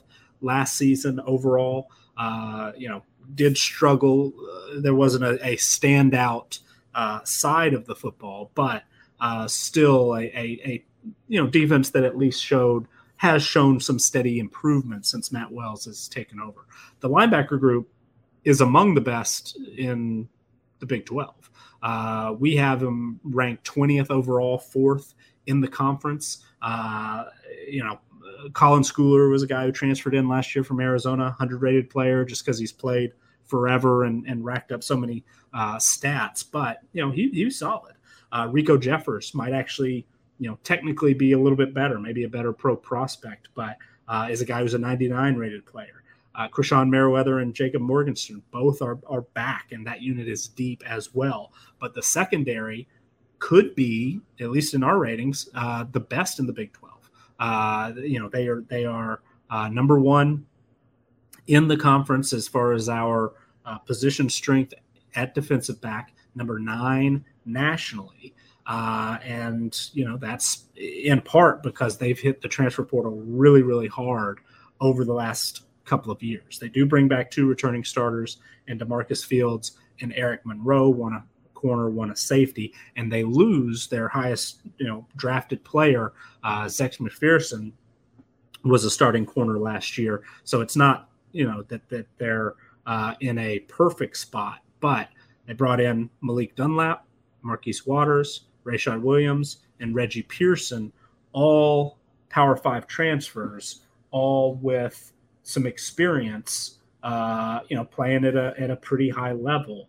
Um, Williams came from UCLA, Waters from Duke, Pearson from Wisconsin, Dunlap from NC State. So uh, they are, I think, going to be a, a solid defense, at least in the back seven, and a an offense that you know doesn't have a major weakness, might not have a a you know major uh, like a top superstar or, or, something like that, but all you know offensive position groups are are in a, in a decent spot. The back seven on the defense is in a really good spot. If that defensive line that you know finished 68th in our D line performance ratings, ranked 78th in our position strength, if that unit takes a little bit of of uh, you know makes a little progress, it's not unheard of that that Texas Tech could uh, cobble together enough wins maybe to to make a run at a bowl. Houston is the opener, technically a neutral site game. It is in Houston, but it's an NRG stadium. Uh, so right now we treat it as a pure neutral site game where there's no home field advantage uh, given to Houston. I could see an argument to maybe give them a, a point. Uh, but, you know, with that, we do have Houston favored by a little more than a field goal, but that's a winnable game. An FCS opponent, Stephen F. Austin, in week two, FIU, absolutely winnable game in week three. You know, starting 3 and 0 is not unheard of.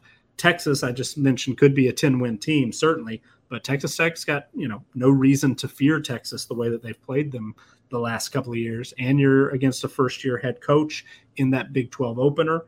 Yeah, we have Texas favored by what 22 right now, but uh, still, it wouldn't be uh, earth shattering if, if Texas Tech were to, to find a way to upset Texas in that game. West Virginia, who we'll talk about in a little bit, that's a winnable game. Kansas, a winnable game. Kansas State, a winnable game.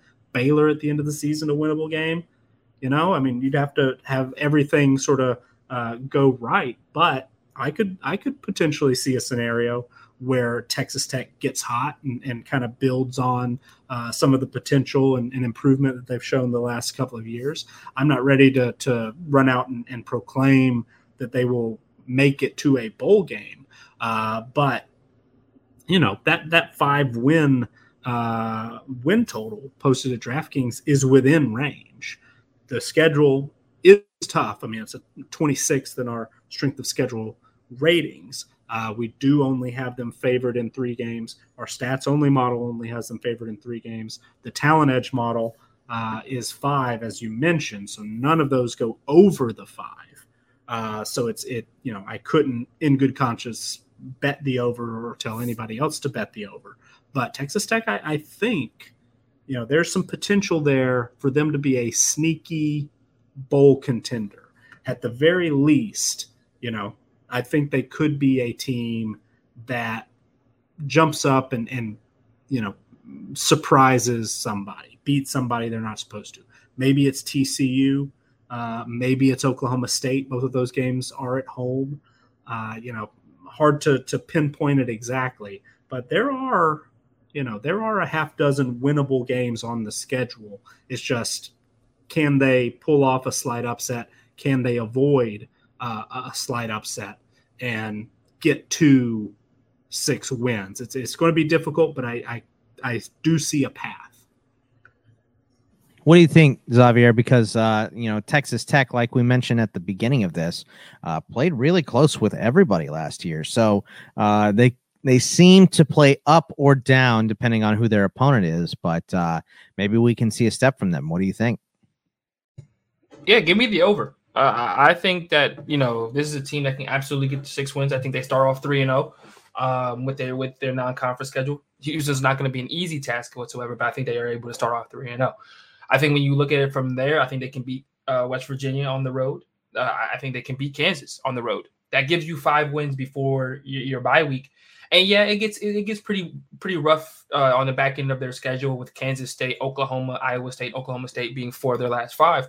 But I think they can. It'll come down to that last week of the season against Baylor. I, I think in that game, that is where I see them possibly getting number six. Uh, I think up until that point, you know, eh, you know, and I could be wrong. They may beat Kansas State at home. That's very well possible for them to do. Uh, I think that's a, a good part of their schedule there, where they aren't having to play the the the, the tougher teams, understanding that the tougher teams are down are, are further down the road when they do play TCU, Kansas, uh, and Kansas State in a three week stretch. That might be an opportunity for them as well. Uh, I mean, this is this is a team when you look at their schedule, and, and more importantly, I think I trust their quarterback situation this year. I have not been quiet about it. I love Tyler Shough. I think he's a guy who's going to be a, a sleeper coming into the draft process next year. I like his size, I like his mobility, I like what he brings to the table, and he's a winner. And I think that that's necessary at Texas Tech. I think this is a team offensively that has been very, very good, but has just not been able to get over the hump for a couple for, for a while now. And I think when you get a guy like Tyler Shough in there, he has something that pretty much everybody on the team doesn't have, and that's and that's a you know a, a winning pedigree. And he, he that when that kind of guy is leading your locker room, especially with a team like Texas Tech that has really felt like they've probably been on the cusp of just breaking into that you know that bowl team or that middle part of the of the Big 12 for at least uh, you know at least a year now, uh, maybe two. That you really look at their schedule last year and you go, mm, I think a guy like Tyler Shough could have helped him maybe go over the hump against Kansas State when they lost to him by 10. Maybe helped him get over the hump when they lost to Oklahoma State by six. Uh, maybe helped them get over the hump when they lost in, in overtime to Texas. So when, when you look at that, when you look at that from a leadership standpoint, I think that Tyler Shough is a guy that can is going to be somebody that they can lean on in situations where you know he's been there before. You know, not necessarily maybe in the Big 12. Well, not in the Big 12, excuse me, but he's been in big games. He's he's not going to shrink in the moment. And he led the team to a Pac-12 championship. You know, that that you know was expected to win, yes. But at that point in the year, Oregon was the underdog coming into that game. And so I, I, think that, you know, and he's going to carry that mentality of leaving Oregon and coming to Texas Tech. He's going to carry that underdog mentality. I think he, he, that he will need to to have a successful year.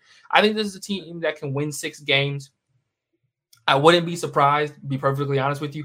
I wouldn't be surprised if they win the six games that they need to before their bye week and then lose all of their last three. I, I just, you know, this I would not be surprised if Texas Tech were to do that uh, and were to come into their last four games like you know six and four, or I'm sorry, like six and two, and then go 0 and four in their last four games with Oklahoma, Iowa State, Oklahoma State, and Baylor. I wouldn't be surprised about that whatsoever. Uh, I love what they're coming from an offensive perspective. We talked about it last season.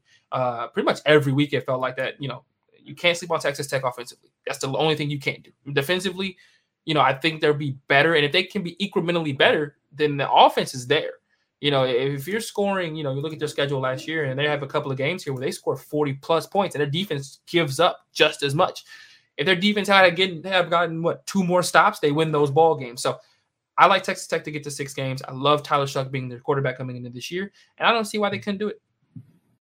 Last team up in the Big 12 here is West Virginia. We have them ranked at 37 and a 24 21 come from behind victory over Army in the Liberty Bowl, capped a 6 and 4 season. Uh, really a bounce back season for them in Neal Brown's second year at West Virginia. Uh, DK's win total has them at seven. We have them at 6 and 6, though. Uh, favorite to win seven, but uh, talent edges in nine here. So, uh, Nick, why do we see them with uh, talent edges in nine, but only uh, a six and six record for West Virginia? Oh, it's it's uh, a good example of something I think I alluded to a little earlier, and and maybe in some of our previous shows, and just haven't gone into a, a big explanation of it. But yeah, when we're when we're building tables, and yeah, they do have a talent edge in nine uh, you know, but that number at times can be slightly misleading because they have a and and Talent Edge. If if you haven't heard an explainer of it before, or if this is your first time with us, is a projected point spread that we've created using a similar uh, calculation to our official model, but it only takes into account numbers related to talent. So our roster strength, pure talent uh, ratings from 247 sports and rivals and, and, things like that is try to you know isolate which is the most talented team on the field and you know the point spreads are, are similar to where some teams are favored by a touchdown two you know double digits and and uh, for example against an FCS opponent. West Virginia has a, you know, would be a 54 point favorite against FCS Long Island University, their their week two opponent, if talent were the only thing that matters. But in other games, yeah, they have a talent edge against Maryland of two and a half points. They have a talent edge against Virginia Tech of three and a half points. Texas Tech and Baylor, four and a half to, to you know four points. Iowa State, talent edge favored by one point if talent were the only thing. Oklahoma State, less than a point. So yeah, they you know those all add up, but you know there there are a lot of toss ups there where yes they do have an edge in talent, but it's you know pretty pretty thin or or at least you know if we're talking actual win uh, projected win percentage those are a lot of 55 45 or, or 60 40 type games. So games that could certainly go one way or the other and and that in a lot of ways i think it, it describes west virginia kind of as a whole. I mean they they do have talent. They have uh, experience. They have an experienced quarterback, Jarret Doege, who's been a multi-year starter at West Virginia, was a multi-year starter at Bowling Green before that. Leddie Brown, all Big 12 caliber running back, took a big step forward last season as, as the West Virginia uh, rushing attack, even though they only ranked 98th in our rushing team performance. Uh, they were one of the two worst rush offenses in the country in 2019. So jumping up 30 spots is pretty significant. And Leddie Brown, uh, you know, carried a, a, pretty heavy load and, and I think is capable of, of continuing that. They've got a deep receiving group. They might not, you know, similar to other teams that we've talked about, might not have that standout go to number one guy, but Winston Wright Jr. has, has been uh, mentioned as an all uh, Big 12 performer in the past. Bryce Ford Wheaton, Sean Ryan, returning starters. Sam James has had uh, had a big 2019. Uh, didn't you know perform uh, super well last year, but all those guys are back. Plus Mike O'Laughlin, uh, O'Laughlin, the the starting tight end. So they're you know solid there, and and think that they'll be pretty good. The offensive line has struggled, especially in the run game, but three starters return, and they add Doug Nester, who is, I think, the uh, second highest rated O line transfer in our player ratings this year. Only Cain Madden, who uh, was, you know, All America caliber uh, player at Marshall last year, transferred to Notre Dame, I believe is on, the only uh, player who's a higher rated individual player uh, who transferred from one team to another than Doug Nester, who we've penciled in as the starting right guard for West Virginia uh, this this upcoming season. So you know every level of the offense solid. Uh, Brown is is I think pretty good, but everywhere else at least you don't necessarily see a major weakness. But they also, you know, is that an offense that you think is going to stand up and be an obvious mismatch or, or create obvious mismatches against a large number of Big 12 defenses? Probably not. So it's it's a team that is is you know uh, good, but maybe not necessarily great, or a, a, unit on offense is good, not necessarily great. Defensively, last year they were great on the field. They ranked third nationally in our overall defensive team performance ratings. Uh, they were top 10 uh, defending the pass, and they were top 25 defending the run. They bring back two all Big 12 caliber players up front in Dante Stills and Akeem Mesidor. They did lose uh, an undrafted free agent starter up front in Darius Stills. They also lost Tony Fields II, who was a late arriver but ended up being a, standout performer at linebacker. Um, so you know that that second level of the defense, there's still uh, you know maybe a, a little bit of of uh, concern who's going to step up. Is that unit going to be able to stay healthy? Because they've had some guys who've, you know, have a lot of potential in Vandarius Cowan, specifically an edge rusher transfer from Alabama, who just hasn't been able to, to stay on the field enough. Lance Dixon, they brought in as a transfer from Penn State. Will he work out as a you know full time starter? We do have him penciled in as a starter. Josh Chandler uh, Semedo is a you know a guy who started 16 games in the past and played 400 snaps or more in, in at least uh, the last two seasons. But somebody's going to have to step up, I think, and solidify that group. And in the secondary, which was a big time strength last year and returns uh, some key pieces, also lost some very important pieces as well. Tykee Smith transferred to Georgia. Uh, Dreshun Miller transferred to Auburn. And, and if both of those guys had returned and all five starters in the secondary had returned, you know, they might have had at least a top 25 group in our roster strength numbers. And then we probably would have been talking about them as, yeah, they're they're top 25 or whatever, but I think they're underrated. Uh, so, you know, probably a lot of folks based on the performance that they put together, both, you know, with our eyes, but also uh, statistically, we're, we're really, really excited about that West Virginia secondary. So those two transfers, I think, are significant. But they return three starters. Uh, Alonzo Addae was was an All Big 12 performer as a transfer, FCS transfer last year. Uh, he and Sean Mahone are, are, a pretty good safety duo, probably one of the the you know three or four top in the conference and, and maybe top 20 uh, nationally at that spot. The cornerback uh, position is, you know, we're going to have to see some new players step up. Uh, only Nicktroy For, uh, Fortune, who, uh, who is a returning starter, the only corner that we've got who played more than uh, 50 snaps last season. So that position, I, am a little bit, you know, worried about is potentially uh, a trouble spot that opposing offenses are, are, going to be able to take advantage of. They did bring in Charles Wood, a, a transfer from uh, Illinois State, to potentially push Jackie Matthews for a starting spot there, or Daryl Porter. Uh, but that that I think is is the area of concern. West Virginia did have one of the best defenses in in the country last year, and there's reason to believe, you know, especially with the defensive line and and maybe if the linebacker corps works out, that that front seven will continue to play at a very very high level.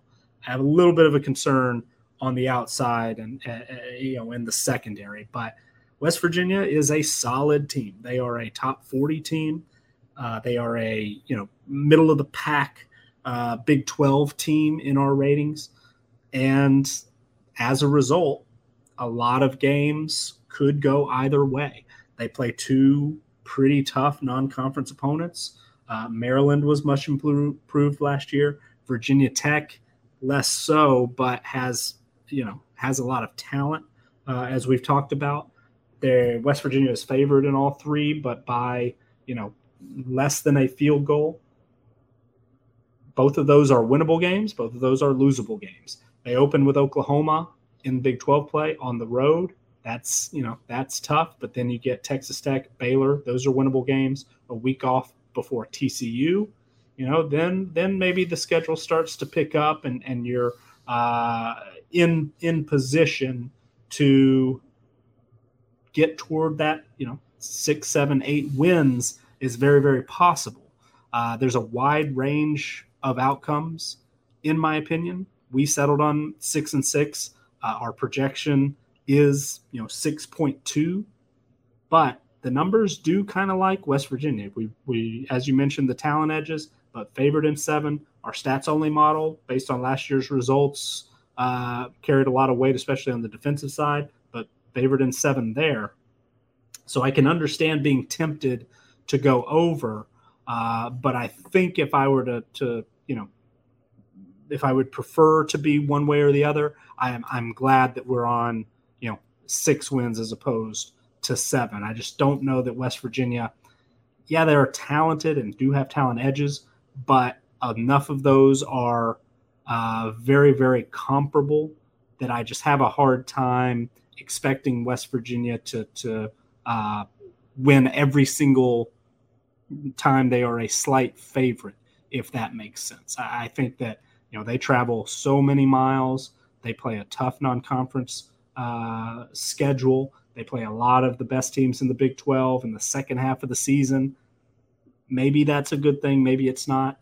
But I just, you know, I, am not ready to buy in quite yet on West Virginia being a top tier or, or you know, uh, top half of the Big 12 type team. I think they could get there. I think they could, uh, you know, push some of those top teams, maybe even knock off one or two.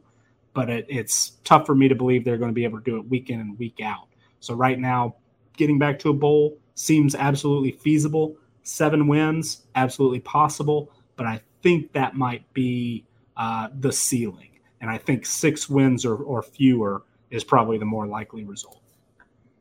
Xavier, what do you think of West Virginia? I mean, like Nick said, uh, this team, uh, this team holds a lot of weight in the Big 12 just because they can make or break your year. And I've had it where they have broken Texas this year before. So uh, they are uh, a tough team to travel to in particular, and um, just a, a, pretty solid roster. But uh, what do you think? They're going to get over the hump, or are they going to be right where we expect them to be?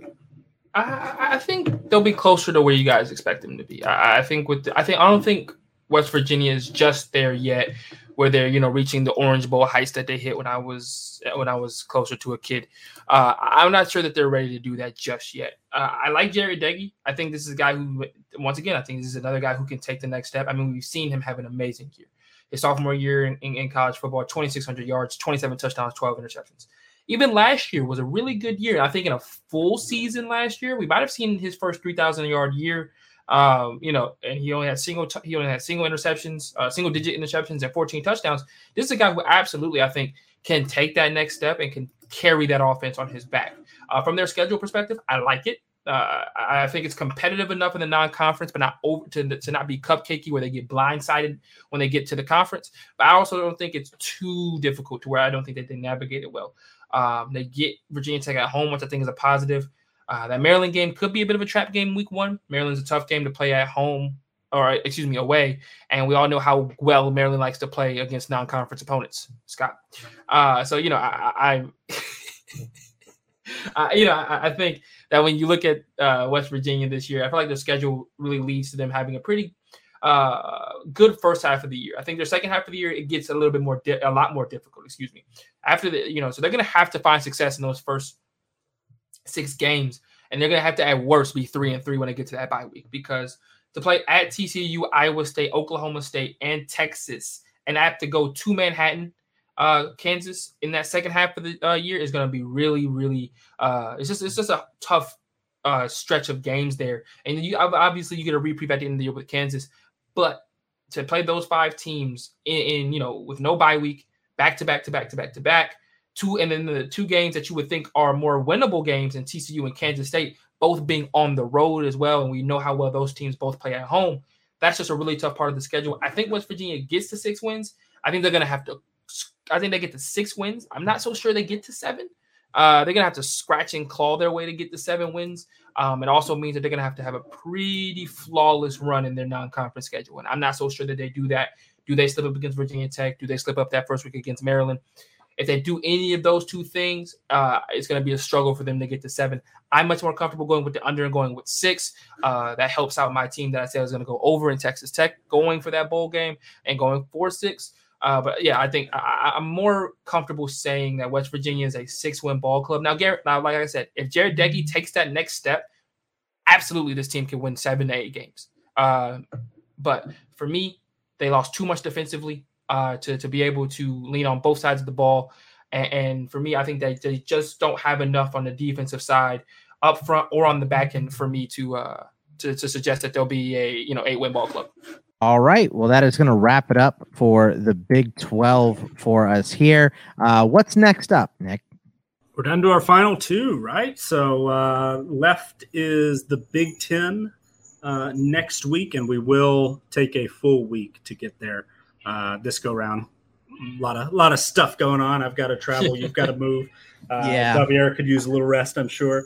Uh, so we're we're uh, taking a, a, full week off, and we'll get back to the big uh, Big Ten and uh, wrap up with the SEC uh, the following week. So we are we're getting getting toward the finish line.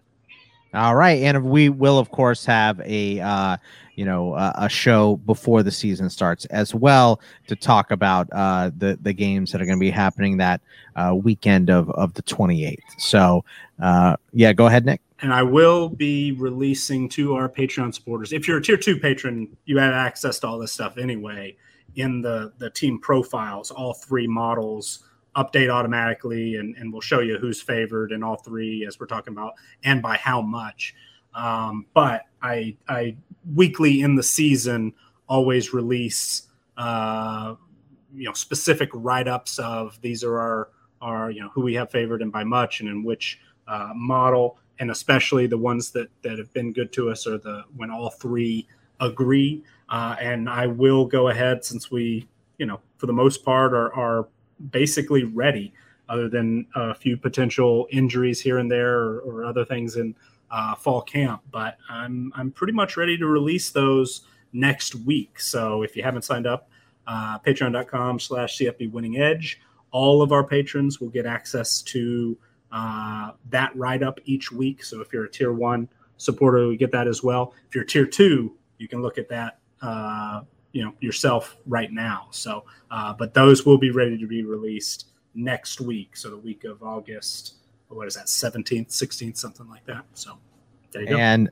all right. So remember, you can follow us all on Twitter at Bogman Sports for me at CFB Winning Edge for Nick, and at Xavier underscore Triche, T R I C H E for Xavier. And we will see you guys next week. Take it easy, everybody. Thank you to our Patreon supporters for keeping our show ad free and for funding our wide range of college football analytics projects.